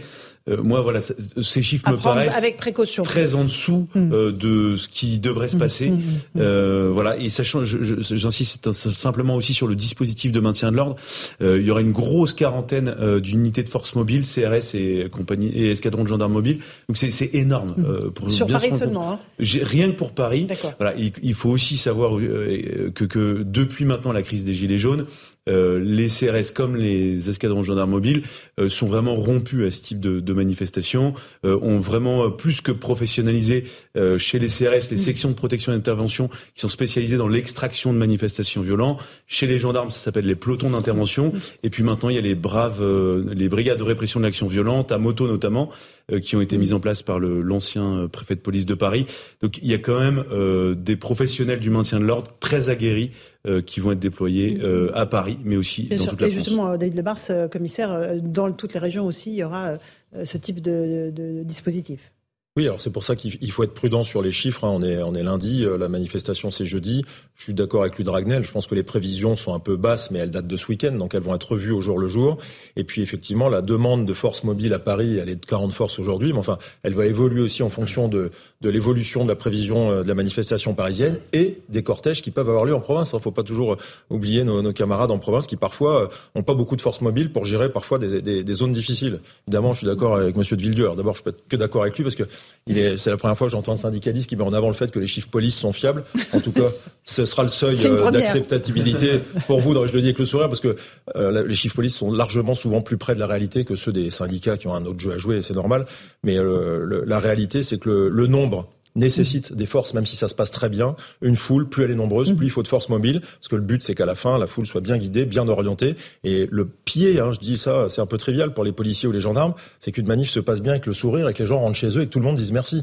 Nous, on en a par-dessus la tête des manifestations qui dégénèrent. Il faut rappeler quand même pourquoi une manifestation euh, fait qu'il y a des vilaines images et de la violence. C'est toujours de la faute de ceux qui créent de la violence, donc des groupes à risque. Et la police ou les gendarmes, ils sont là en répression en opposition pour protéger les citoyens et pour faire en sorte que ça s'arrête. Puis on parle jamais des commerçants ou des victimes, mais les gens qui sont sur ces trajets, Ah j'aime autant vous dire qu'eux, ils en ont plus que ras la casquette d'avoir leurs vitrines qui descendent vu le coût que ça représente et parfois des abandons de compagnies d'assurance qui n'assurent plus quand il y a 3, 4, 5 vitrines qui sont tombées. Donc euh, voilà, tout ça, c'est l'intérêt de tout le monde que ça se passe bien et qu'il y ait une, une manifestation et, et, là, familiale. David, commissaire, c'est aussi des cortèges de syndicats, donc il y a des services d'ordre. Oui, euh, mais des c'est aussi syndicats. un des bons points de jeudi, c'est que Mhm. les syndicats ont leur service d'ordre, même s'ils sont peut-être moins nombreux qu'avant, mais ils vont se structurer, s'organiser. Ça, c'est une auto-gestion, une autorégulation, une, une autorégulation qui fait un bien fou à tout le monde. Attention, c'est pas le, mm. c'est pas la panacée. Hein. On a vu des manifestations au 1er mai. Souvenez-vous de, de Martinez qui s'était plaint d'avoir été gazé par la police. Il avait oublié de préciser qu'avant, il y avait un black bloc, enfin en tout cas un groupe euh, hostile qui avait voulu s'en prendre à la tête de cortège et à la CGT. Et c'est la police qui était intervenue pour faire cesser ça. Et quand la mm. police intervient, bah, les moyens pour disperser des foules hostiles, c'est souvent du lacrymogène. C'est à, regretter, mais c'est en général pas nous, pas policiers, qui déclenchons les, hostilités dans les manifestations. Ça se saurait. Euh, Fabien Villieu, ça vous est déjà arrivé d'être euh, gazé, enfin prendre du lacrymo en manifestation? Oui, oui, trop souvent, trop souvent. Et c'est vrai que si on veut qu'il y ait du monde, voilà, si on veut qu'il y ait de la masse, eh ben, il faut pas qu'il y ait ce type euh, de gazage parce que vous n'allez pas venir avec votre gosse pour qu'il se fasse gazer. Voilà. Mm. Donc moi, je, voilà, je déplore tout ça. Je sais que c'est depuis un certain nombre de temps, euh, les manifestations ont un peu tendance à dégénérer. Il n'y a pas de raison que celle-ci euh, dégénère. Je pense que voilà, on a on a l'occasion, une occasion historique de mettre du nombre. Je dis pas que les chiffres de la police sont meilleurs que ceux euh, des organisations syndicales. Je dis juste que je veux pas rentrer dans le débat. Euh, police, voilà. Moi, je pense que, y compris à minima, en utilisant les chefs de la police, je pense qu'à minima, il faut qu'on soit au moins un million. Voilà. Et ça, c'est possible. C'est possible pourquoi? D'abord parce qu'on a d'excellents retours à droite et à gauche, et ça ne concerne pas que les raffineurs, ça concerne tout le monde. Voilà, je peux vous dire que des gens qui veulent pas bosser à 64 ans, eh ben il y en a partout parce qu'il y a plein de gens qui ont des métiers pénibles, physiques mhm. pénibles, mais aussi il y a des gens qui ont des métiers euh, pénibles euh, psychologiquement. Voilà, il y a plein de gens qui sont qui sont des cadres, euh, qui n'ont pas des métiers physiques, mais où il y a une telle pression, un tel stress en permanence qui ne se voit pas bosser jusqu'à 64 ans en se disant c'est pas possible. Donc si tous ces personnes-là viennent le 19, eh ben, on passera largement les chiffres d'un million. Il n'y aura pas de débat syndicat, euh, organisation. Vous restez avec nous, Fabien Villedieu. Il est 18h30. On fait le rappel des titres de l'actualité avec Adrien Spiteri.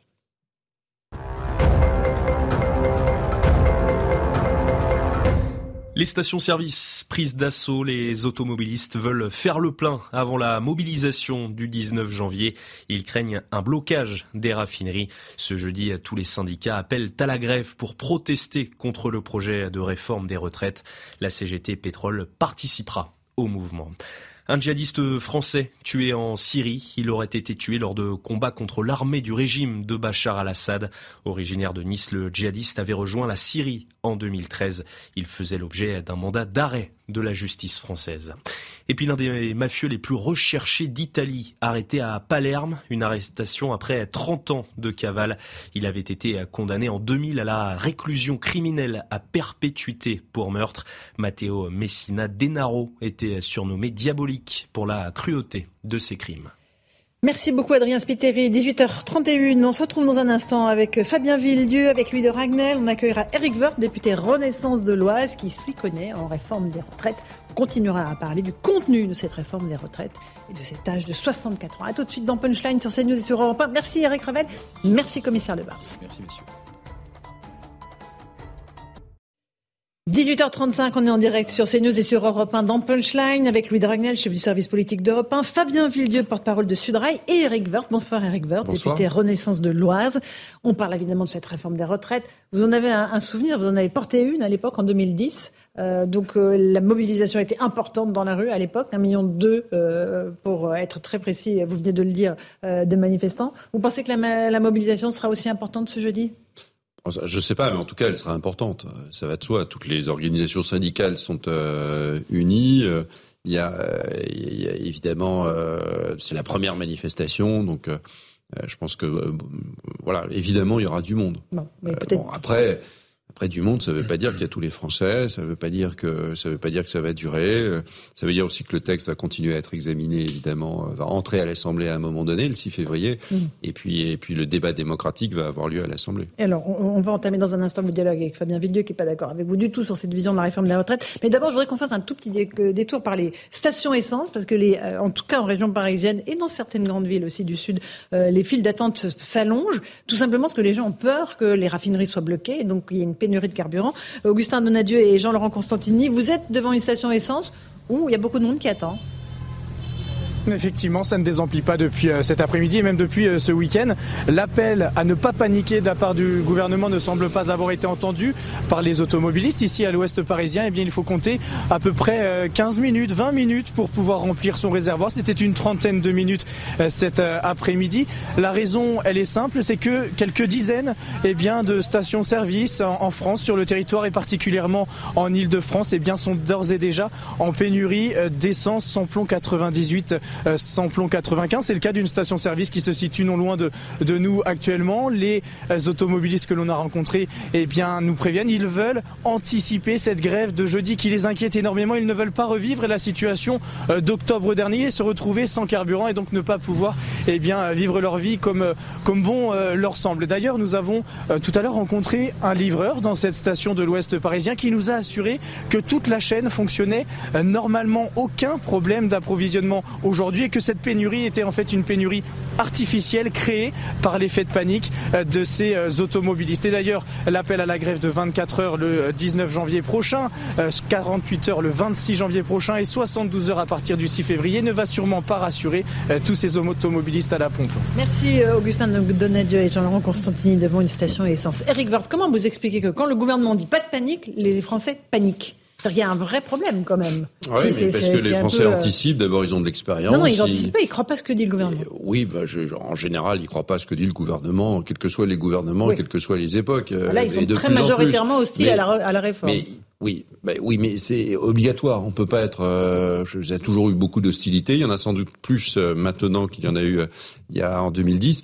Mais en tout cas, il y a au fond, vous poseriez la question aux Français est-ce que vous voulez voir augmenter euh, vos impôts pour payer les retraites ou est-ce que vous voulez euh, diminuer vos cotisations, vos, vos plutôt vos, pensions euh, Ils vous diraient non aussi. Donc là-dessus, là-dessus, il n'y a jamais de bonne solution sur des sujets comme cela parce que les, les, les seules solutions, c'est de faire face à la réalité, hein, de regarder les choses en face et de se poser la question de savoir comment on garantit pour 10 ans, 15 ans, 20 ans après un modèle, le modèle par répartition. Et, ça, c'est un sujet fondamental. Jusqu'à 2030, vous garantissez l'équilibre. Après, à partir de 2030, hein. à partir de 2030, ça revient à l'équilibre, donc tout système confondu euh, de, de, retraite. Et puis, euh, et puis après, euh, après, il faut regarder ce que ça donnera d'ici 2035. Ça dépendra essentiellement du, du, niveau de productivité et du taux de chômage. Donc, on ne peut pas totalement, mmh. totalement prévoir. Mais en tout cas, la, la garantie d'avoir plus de recettes, moins de dépenses,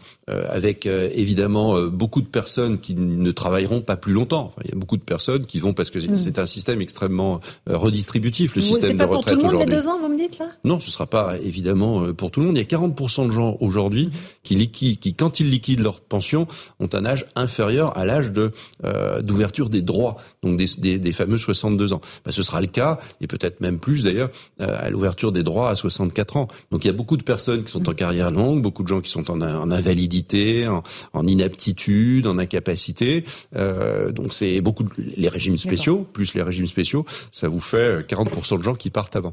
Et ce qui donne d'ailleurs à ce système un caractère plutôt plutôt juste. C'est très difficile de démontrer qu'il ne l'est pas. Hein. C'est vraiment ce que pense Fabien Villedieu qui trouve cette réforme très injuste, c'est ça? Bah, D'abord, je la trouve injuste, mais surtout, finalement, c'est un peu l'échec euh, de la réforme de 2010 parce que je, je, me suis permis de relire les discours que vous aviez en 2010 sur, euh, qui est un peu les mêmes d'ailleurs que ceux d'Elisabeth Borne, qui disait on fait cette réforme pour préserver notre système par répartition, on fait cette réforme pour la jeunesse, on fait cette réforme et, et finalement, euh, normalement, si ça s'était bien passé la réforme en 2010, on n'aurait pas eu besoin d'en faire une deuxième en 2014, ni une troisième euh, en 2019 qui n'a pas été faite, mais en tout cas en 2023. Donc finalement, j'ai l'impression que de toute façon, euh, quel que soit le discours, quelle que soit cette réforme, cette réforme, moi je vous le dis, si elle passe, ça sera pas la dernière. Voilà, parce que dans 4-5 ans, on aura euh, quelqu'un qui viendra et qui dira, qui montrera, regardez euh, le déficit. Pourquoi? Pour la simple et bonne raison, c'est un peu ce que j'expliquais euh, derrière, c'est qu'aujourd'hui une bonne partie de la politique de l'emploi qui est en France consiste à baisser les cotisations sociales. Fatalement, si vous baissez les cotisations sociales, vous, vous asséchez les caisses de la sécurité sociale. Et donc après, vous arrivez la gueule enfarinée en disant, bah regardez, il n'y a pas d'argent dans les caisses, donc qu'est-ce qu'il faut faire? Il faut bosser encore plus longtemps. Donc peut-être qu'il faudrait commencer à remettre un peu en cause cette, cette question-là. Aujourd'hui, je ne sais pas si les gens le savent, mais juste sur 1,6 1,6 SMIG, il y a des baisses de cotisations sociales. Eh ben, je pense que en remettant peut-être en cause cela, ça permettrait eh ben, de ne pas avoir tous les 3-4 ans quelqu'un qui nous explique qu'il faut faire 64, après savoir... Édouard Philippe, je crois qu'il parle déjà de 67, ans. Voilà, donc euh, c'est pour ça que... Bon. Vous ne dites pas le contraire, en fait, Eric Woerth. Je, dis que, je dis que vous avez raison, il faut y revenir à peu près tous les dix ans. C'est ce que je disais, enfin je voudrais pas faire ancien combattant là, mais c'est ce que je, je, disais euh, comme ministre euh, il y a 12 ans. Je disais que la réforme vaudrait pour à peu près une dizaine d'années et qu'après il fallait revoir parce que c'est un système vivant, euh, tout simplement. Vous pouvez pas faire autrement. au même titre que tout, tout bouge, mmh. l'économie bouge, les salaires bougent, l'emploi bouge, tout ça bouge. Les exigences aussi de la société peuvent, peuvent bouger et il faut évidemment y revenir tout à fait régulièrement. Il faut surveiller ça comme le lait sur le feu. Parce que si on ne surveille pas les modèles sociaux, les modèles sociaux, ils vont disparaître. Les modèles de protection sociale, qui sont quand même extraordinairement puissants en France, ils vont euh, disparaître ou s'amenuiser. Et vous ne pouvez pas vous contenter de dire on va le faire sournoisement, on va baisser les pensions sournoisement, euh, sans les dire. Je dirais d'ailleurs que les syndicats, ils sont beaucoup plus vigilants quand eux-mêmes sont à la tête de régimes de retraite. Je pense à un certain nombre de régimes complémentaires, mais beaucoup plus vigilants à l'équilibre que lorsque que euh, ces régimes sont des régimes généraux dépendant de la sécurité sociale. Appliquez, s'il vous plaît, ce que vous dites et ce que vous faites dans les régimes euh, complémentaires que vous gérez au régime général, et puis on se mettra à ce moment-là euh, tout à fait d'accord. Mais en tout cas, la variable d'ajustement, comme on dit, ne peut pas être le niveau des pensions. On ne peut pas avoir réduire au fur et à mesure du temps le niveau des pensions. Puis je rappelle que tous les 10 ans, tous les 12 ans, ça peut dépendre, euh, l'augmentation de l'espérance de vie, c'est un ou deux ans, depuis le 19e siècle. Donc c'est très très long. Il peut y avoir des moments où ça serait... Mais mais, ça veut dire à un moment donné qu'on peut pas mettre tant de charges euh, sur les actifs. Euh, bon, voilà, c'est un modèle par répartition. Ou alors on va jusqu'au bout, on dit pas de modèle par répartition. Ah bah, ça commence à suffire, on n'en fait plus. Chacun euh, cotise pour sa propre retraite, et puis après, bah, il en dispose un peu comme il veut. Mais je, moi, je, je, ne conseille pas cela. C'est évidemment pas ce que veut le gouvernement. Le modèle par répartition mmh. est un acquis assez fabuleux. il faut évidemment le protéger. On peut toujours essayer de faire la mmh. danse du ventre, tourner autour et, et et se dire on peut faire autrement, on peut pas euh, à un moment donné faire autrement parce que les autres remèdes ils sont encore plus violents que l'augmentation de l'âge. Et je rappelle que même en augmentant l'âge, mmh. en réalité on passe plus de temps euh, à la retraite. euh, je rappelle aussi qu'il y a en 1980, il y a pas si longtemps, l'âge de la retraite c'était c'était 65 ans. Il y a quand même, oui, mais je rappelle ça. C'était 65 ans avec 10 euh, ans d'espérance de vie en moins. Donc on a donc là on repasse à 64 ans, on est encore inférieur à ce qu'il était en, en 1980. Juste avant de passer la parole à Louis Dragnel et à Fabien Villedieu, j'aimerais qu'on écoute euh, un, égoutier. Vous savez, ce sont des gens qui descendent dans les égouts, c'est des métiers difficiles, pénibles. Eux sont vraiment révoltés par la réforme. Euh, ils disent que voilà, ils mettent leur vie en danger quand ils travaillent et qu'ils comprennent pas pourquoi ils prennent deux ans de plus. Écoutez euh, ce témoignage. Ça me rajoute deux ans. Donc là, dans les conditions actuelles, c'est un peu compliqué, on va pas se le mentir. le réseau, c'est un réseau qui est vraiment, bah, qui est considéré vraiment un réseau insalubre, où on est en contact avec énormément de choses. Et moi, je mets en danger euh, ma, santé. Euh, donc là, ça va, je suis encore jeune, je suis encore dynamique. Quand on fait euh, puis échelon et qu'on porte l'aérie, ça va, c'est pour l'instant. Mais je ne me vois pas déjà à 50 ans, 55 ans, euh, continuer mon activité de la même manière. Euh, et malheureusement, bah, la manière, elle reste la même dans 50 ans. Le réseau d'assainissement n'a pas changé. Le, poids des années commence à se, manifester. les contraintes sont là aussi. on essaye de, continuer. Et là, si on nous rajoute deux ans, c'est extrêmement euh, dur à, encaisser. Et je ne vois pas vraiment comment on va pouvoir faire. On subit vraiment, au niveau physique, on subit vraiment. Voilà, pour ces métiers pénibles, Eric Wirth. Mais, ces métiers pénibles partent avant l'âge d'ouverture des droits. Quand je disais 40%, c'est pas, c'est pas, c'est pas une moyenne. C'est la réalité des chiffres. 40% des personnes parce qu'elles exercent des métiers pénibles, parce qu'ils sont en incapacité, en invalidité, parce que leur compte pénibilité a pu, etc., etc. Oui, mais ils partiront quand même avant. Ils partiront avant 64 ans euh, parce que la médecine du travail ou la médecine, il y, a toute une série de dispositifs qui sont extrêmement euh, bien faits mmh, sur des mmh. visites médicales, sur la pré... aussi la prévention de la pénibilité. Il n'y a pas que cela. On peut aussi éviter à un moment donné des situations trop pénibles. Peut-être que c'est un métier qu'on ne peut faire que jusque vers 50 ans et qu'après il faut continuer à se fermer, euh, faire mmh. autre chose. c'est comme ça. Le travail doit à un moment donné être adapté. C'est le travail qui doit s'adapter. C'est pas la, c'est pas évidemment la personne. Euh, tous les autres pays européens pas des pays euh, Oui, ils sont à plus ailleurs. que nous, tous les autres, Oui, tous les autres pays européens, on veut jamais le dire. Quand on le dit, Non, on dit, on dit, nous on on est dit français. On dit nous on est français. Tous les autres pays européens, les Allemands, les 67, Espagnols, les 65, Italiens, etc. les Belges, les Anglais partent plus tard, et, et tous ces métiers existent aussi dans ces pays. Donc on voit bien qu'il faut faire évoluer les métiers, il faut que les systèmes de formation le fassent, il faut que l'horizon euh, culturel de notre pays vis-à-vis euh, de la pénibilité soit fort. Il est évidemment pas question d'imposer le fait de continuer sur des métiers qui ne sont Aussi visiblement faits pour des gens plus jeunes. Ouais, réagir c'est ce pas mon modèle. hein. C'est vrai que moi, j'ai été en Angleterre. euh, on voit en Angleterre, euh, dans la maçonnerie, des gens avec des cheveux blancs, euh, des retraités, que moi, j'estimerais retraités. On voit dans les magasins. Enfin, mais moi, c'est pas ça mon modèle. Mon modèle, c'est pas faire travailler les anciens qui ont bossé souvent dans des métiers pénibles et de toute façon, vous le savez très bien, ils ne, je, sais pas, je suppose que vous le savez, mais à 62 ans aujourd'hui, il y a 70% des Français qui ne travaillent déjà plus.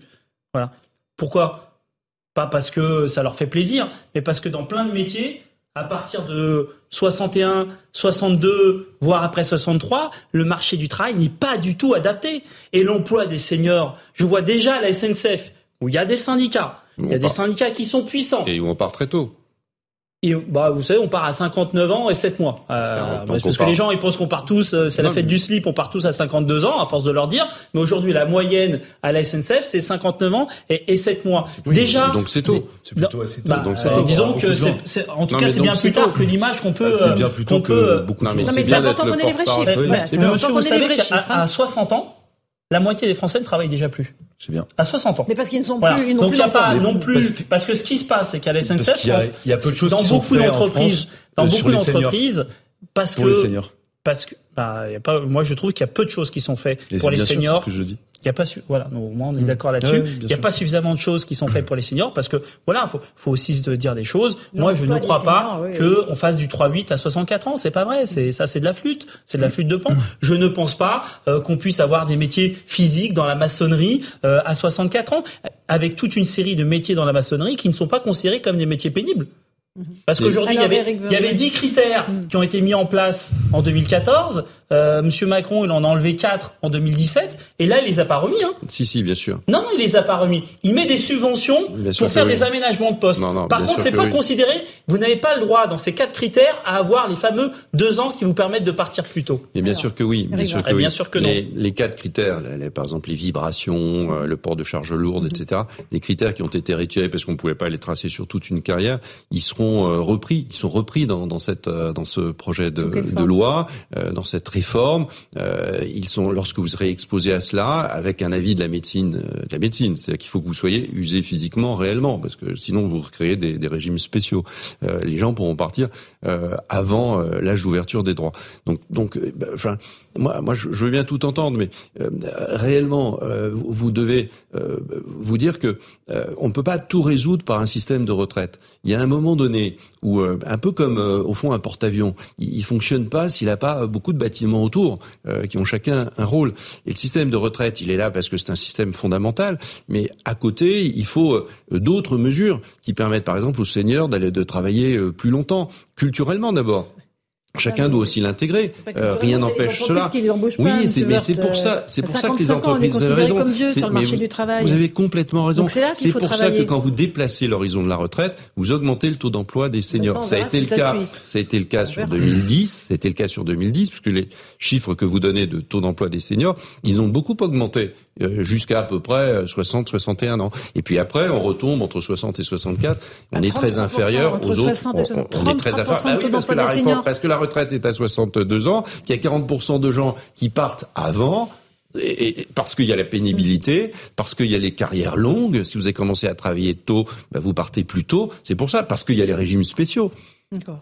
Donc il faut augmenter le taux d'emploi des seniors, c'est fondamental. Et augmenter le taux d'emploi des seniors, c'est aussi faire en sorte d'une certaine manière que les retraites soient meilleures.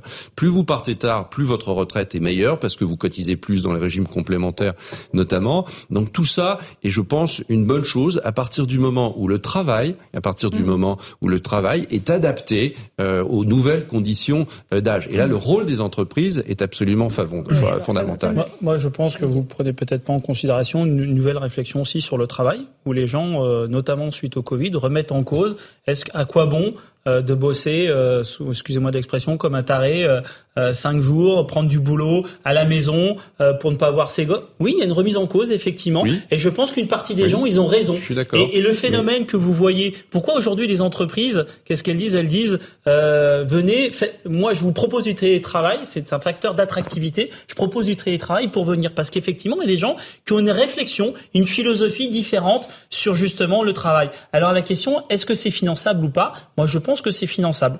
Voilà. Si on arrête en partie les, baisses de cotisation euh, sur les heures supplémentaires, sur la prime Macron, sur l'intéressement, sur tous les leviers qui existent, et qu'on se rend compte que finalement, eh ben, euh, ben on le paye à la fin, parce que effectivement ça sèche les comptes de la sécurité sociale, avec une Non, véritable réflexion Non. sur le travail aujourd'hui euh, qu'il y a en France. Non, ça n'a- ça n'assèche pas les comptes de la sécurité sociale. Euh, Quand euh, l'État décide euh, de supprimer des cotisations euh, sociales, vous l'avez dit, les heures supplémentaires, les primes, etc. D'abord, c'est favorable au travail.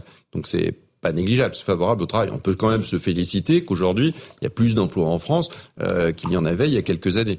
Euh, et puis surtout, l'État compense. On dirait, c'est une autre caisse, mais l'État bah, compense quasiment tout, quasiment tout 24% au régime de sécurité sociale. Donc la question, elle n'est pas du tout euh, dans ces exonérations, euh, dans ces exonérations-là. Non, ce qui compte, c'est c'est le travail. C'est qu'à un moment donné, le travail s'adapte. Je le redis, l'index senior pour les sur les entreprises, c'est pas un gadget. C'est de commencer à se poser des questions et, et donc l'image de l'entreprise c'est extrêmement important. C'est aussi qu'il y ait des formations aient lieu. On considère qu'à partir de, de 55 ans, c'est terminé, on n'a plus besoin de formation. En fait, on est on est fini pour le travail, mais pas du tout. Euh, et d'ailleurs, il y a plein de gens qui souhaitent continuer à travailler. La plus- les gens qui partent en retraite euh, aujourd'hui, ils sont à 78% d'activité. On dit ils ne vont pas jusqu'au bout. Ben si. Quand vous regardez les- les- les- aujourd'hui la liquidation d'une pension. 68% des, des, des gens qui, ont, qui liquident leur pension sont au, sont au travail. Euh, et puis euh, 12 ou 13% sont au chômage. Euh, donc c'est au fond, euh, quand même, les gens restent au travail le plus longtemps euh, euh, possible et ils en ont envie. Euh, si le télétravail euh, est une chose, si le sens du travail est une chose, bah, bah, probablement il faut changer la manière dont on travaille. Mais il faut continuer à travailler. La France, elle a besoin de travail. Ou alors il faut accepter, il faut que vous le disiez euh, ici. Et maintenant, il faut que vous disiez que vous êtes favorable à ce que les retraites deviennent de plus en plus petites, qu'on vive avec des retraites de plus en plus euh, maigrichonnes. Et ça, c'est pas possible. C'est l'indécence sur sur 25 ans de, de vie après. C'est pas possible de, de, de paupériser les retraités. Vous pouvez pas Non, le faire. Moi, je ne veux pas les paupériser. Je pense que sa réforme va les, va les paupériser parce que les gens n'iront pas jusqu'au bout. Donc, une partie se retrouveront soit au chômage ou soit dans des formations où, en fait, ils ne travailleront pas. Parce que quand vous dites 68%, ce qui veut dire qu'il y a quand même quasiment 40% qui, finalement, au moment où ils partent à la retraite, ils ne travaillent plus. Ils ne travaillent déjà plus. 13% sont au chômage Voilà. et 12% sont Et euh, sortis sont- de, de voilà, tous les cas. ils sont- il y en a qui sont à l'étranger, il y en a qui ont Voilà. décidé de Mais plus travailler. Tous C'est ces aussi gens-là, en fait, hein. c'est aussi tous, leur choix tous ces gens-là, hein. en fait, vous ne cotisez pas de la même façon que lorsque vous travaillez. Donc vous perdez en pension. Et derrière ce côté, on nous dit oui, euh, ça va permettre d'augmenter euh, les pensions. Mais c'est sûr, si vous obligez les gens à décaler bah, le travail de deux ans, vu qu'on a un système de validation de trimestre, plus vous travaillez longtemps et plus vous effectivement vous avez une pension qui est importante. Bon, allez, merci beaucoup. Louis, vous voulez rajouter un tout petit... euh, Non, c'est une question que je voulais oui, mais poser. alors, vous avez 30 secondes. hein, C'était à rebours Pour la un question peu de et la ce réponse. que disait Monsieur Villedieu. Est-ce que vous trouvez que cette réforme est suffisamment ambitieuse? Parce que il- En un tout- mot, Eric Woerth. Oui, elle est euh, Parce que ça aurait parfaitement. pu loin. répond Là, vous n'avez pas fait un oui parfaitement- franc. À mon avis, vous préfériez 65. Elle, ouais, je- je- là, il y a dix ans, je préfère aussi un an de plus parce que Mm. ça donne plus de visibilité. On peut mieux préparer. C'est très important que les personnes puissent savoir ce qui va se passer pour qu'elles préparent leur, leur retraite. Mais oui, elle répond parfaitement aux problèmes, euh, aux problèmes des années 2030 et elle répond parfaitement aussi à, l'injection à l'intérieur de cette réforme d'une formidable dimension humaine. Merci beaucoup, Eric Woerth. Merci, Fabien Villedieu. Merci, Louis de Ragnel. Dans un instant, c'est Christine Kelly qui vous attend sur CNews pour Face à l'info. Et sur Europe 1, c'est Europe Soir. Bonne soirée à vous sur nos deux antennes et à demain.